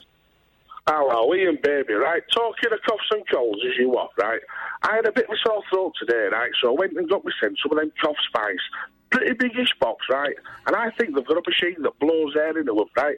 Because they were £1.20, and do you know how many cough sweets I got for that? Um, Have a guess. Uh, six? No, it's nearly eight. Well, I can't do maths, but it's I'm, I'm livid. I'm absolutely fuming. So I had to get it off the chest. Thank you for that. Good night. I've got no idea what's going on. uh, If I'm completely honest, I think too many cough sweets there. I have absolutely no idea. Where was I? Um, where was I? And someone said, "Oh, we've been listening to your show, and our favourite caller is Martin Sweetheart." Where have I? Um, maybe it was someone at ITV. Might have been someone at ITV when I was at Loose Women. I don't know. Or maybe the right. I don't know. Anyway, someone this week said that Martin was the Martin Sweetheart was their favourite caller. He's a lot of people's favourites. A lot of people doesn't doesn't call in very often, but the calls that he makes are pure gems. Look at this. This is great timing. We've got six minutes left of the show, and it's the first time we've had an empty switchboard. It's the first time. Maybe everyone's still um, reeling from that um, Richard Ashcroft Brian Wilson um, collaboration. That could be. Um, um, that could be it. I found some ghosts today online. Y- I- Twenty. It was twenty-one years ago. I, I got got the year wrong. It's twenty-one years ago. Uh, I worked in Pakistan for three months, um, and it was it was supposed to be a bonding experience to, to bond with my dad, and it failed miserably. And it was one of the weirdest, strangest, scariest, uh, most exciting times uh, I've ever things I've ever done. And it was working on a film called Jinnah, and I was doing helping out doing the props with my dad and a guy called Campbell Mitchell, Scottish guy, and. Um, as the, the three months went on, I also ended up being Christopher Lee's double. So the, the, there are scenes in this film where you see it's, t- a terrible film. It looks beautiful, but it's terrible. You see Christopher Lee will be like a ghost watching himself, and, and when you saw him watching himself, I was always the one that was out of focus. So I fell down, and there's there's talk of me going back to Pakistan with Amir Khan, and I, I met up with a production company today to talk about it, and blah, blah, blah. So I kind of fell down the rabbit hole, and I watched the trailer for this film, and I saw a little cl- glimpse of me. And I remembered that when we were out in Pakistan, there was a film crew that were making a behind the scenes of this film, and it never turned up. And I tweeted about it, and some, it's on YouTube now. Of course, it wasn't the last time I looked. At, well, it's been on YouTube for three years. So I've obviously I've, I think I looked probably about five or six years ago, and this making of is there. And I watched it, and there are there's a shot where I walk past camera, but only I would know it was me walking past camera. Then there was a shot, a clearer shot, where it was obviously me drinking a cup of tea, walking through a street. Um, and then there's a shot. There's a brilliant shot of um, uh, uh, some people being shown the set or being escorted off the set after having seen it, and it's me stood there, and I'm it's, it's 23 year old me stood there next to Grant, the the Sparky, who um, uh, uh, all all the Pakistani men would go Grant, Grant, Grant like that instead of saying Grant. Um, and it's me wearing a Lou Ferrigno T-shirt, which I remember I loved that T-shirt. And Christopher Lee saw me wearing that, and he stopped it. "Oh, Lou Ferrigno, good friend of mine." Um, and it was there, and it's about four seconds long, and it's brilliant. And I've been, I must admit, and then I found out who made it, and I've I've messaged the company that made it, and I said, "Are you the guy, the people that made that behind the scenes um, thing? Have you got the raw footage?" And he replied saying, "Yeah, I made it. I do have the raw footage of the documentary." And then I sent him a few more messages saying, "I'd love to," uh, explaining who I was and what I was. I'd love to get my hands on it, and he's not replied. But there's a chance I might see me being uh, interviewed in Pakistan at the age of 23. There's, uh, there's, certainly there'll be more footage of me wandering around on set, not really knowing what I was doing. It was, honestly, it was amazing to see this. And then I, this guy Campbell, who I work with, um, uh, was in this documentary a, a bit, a few times, and he mentioned my dad and stuff. My dad was too canny to, to be caught on camera. And then I just Googled Campbell's name and I found a phone number for him. And I looked at this phone number and I thought, wow, I'm going to phone him up. And I phoned him up. And I spoke to him. I've not spoken to him for 20 years. 20 years. The last time I spoke to him uh, was 20 years ago. And he phoned me up and he said, uh, uh, uh, he, he- and I, we got back from Pakistan and he phoned me up and he said, oh, I've got, a, if you want, I've got a props job for you, 500, quid- 500 quid a week, um, and you'd be like my assistant if that's what you want to do. And I remember saying, "Ah, man, um, I really appreciate that, but um, I'm doing these auditions for this this TV show for Channel Four, and I I really want to get. I think this might be the one, and I really want. Of course, it was the eleven o'clock show, um, and I just and I phoned him up, and I just went, "Is that Campbell? Yeah, this is Iain Lee." Blimey, you- you've not. It's been a little while. I've not spoken to him for twenty years, and um, and he was busy, and he's he's he's, launch, he's got some launch of some exhibition that he's put on, and um, I said, well, d- d- you go and do that, and I'll give you a call over the weekend. Isn't that funny? Ghosts. Yeah. Ghosts. You glad you rang him though? Yeah, really glad I rang him. Actually, I mean, we, we may not have anything to say. You know, um, I don't know. He, he probably didn't end on good terms with my dad, as a lot of people didn't. So there may, you know, there may be some kind of beef there. I don't know, but it'd be nice to talk to him. Um, even just just to point them in the direction of this film and say, "Do you know that this is up and this is out there?" Anyway, anyway, anyway, anyway. Let's take this last call of the night. Line one, you're on the wireless. Hello, Iain. I just thought I'd ask, was there any particular teacher who you would give grief to in secondary school? Yes, there was. There were plenty of them. Uh, line two, you're on the wireless.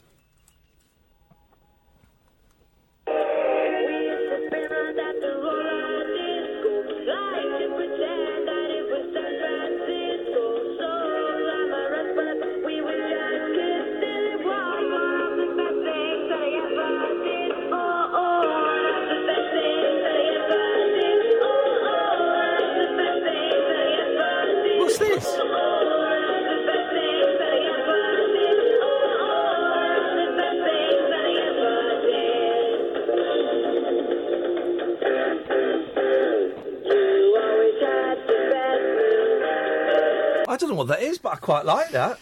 Uh, that's it. We're at the end. Thank you, Katherine. Thank you, Sam. Um, we will be back on Monday evening at 10 o'clock. Uh, tomorrow night, we'll be doing a rabbit hole. So follow me on Twitter and you'll get the details. You can watch it live. Ta ta.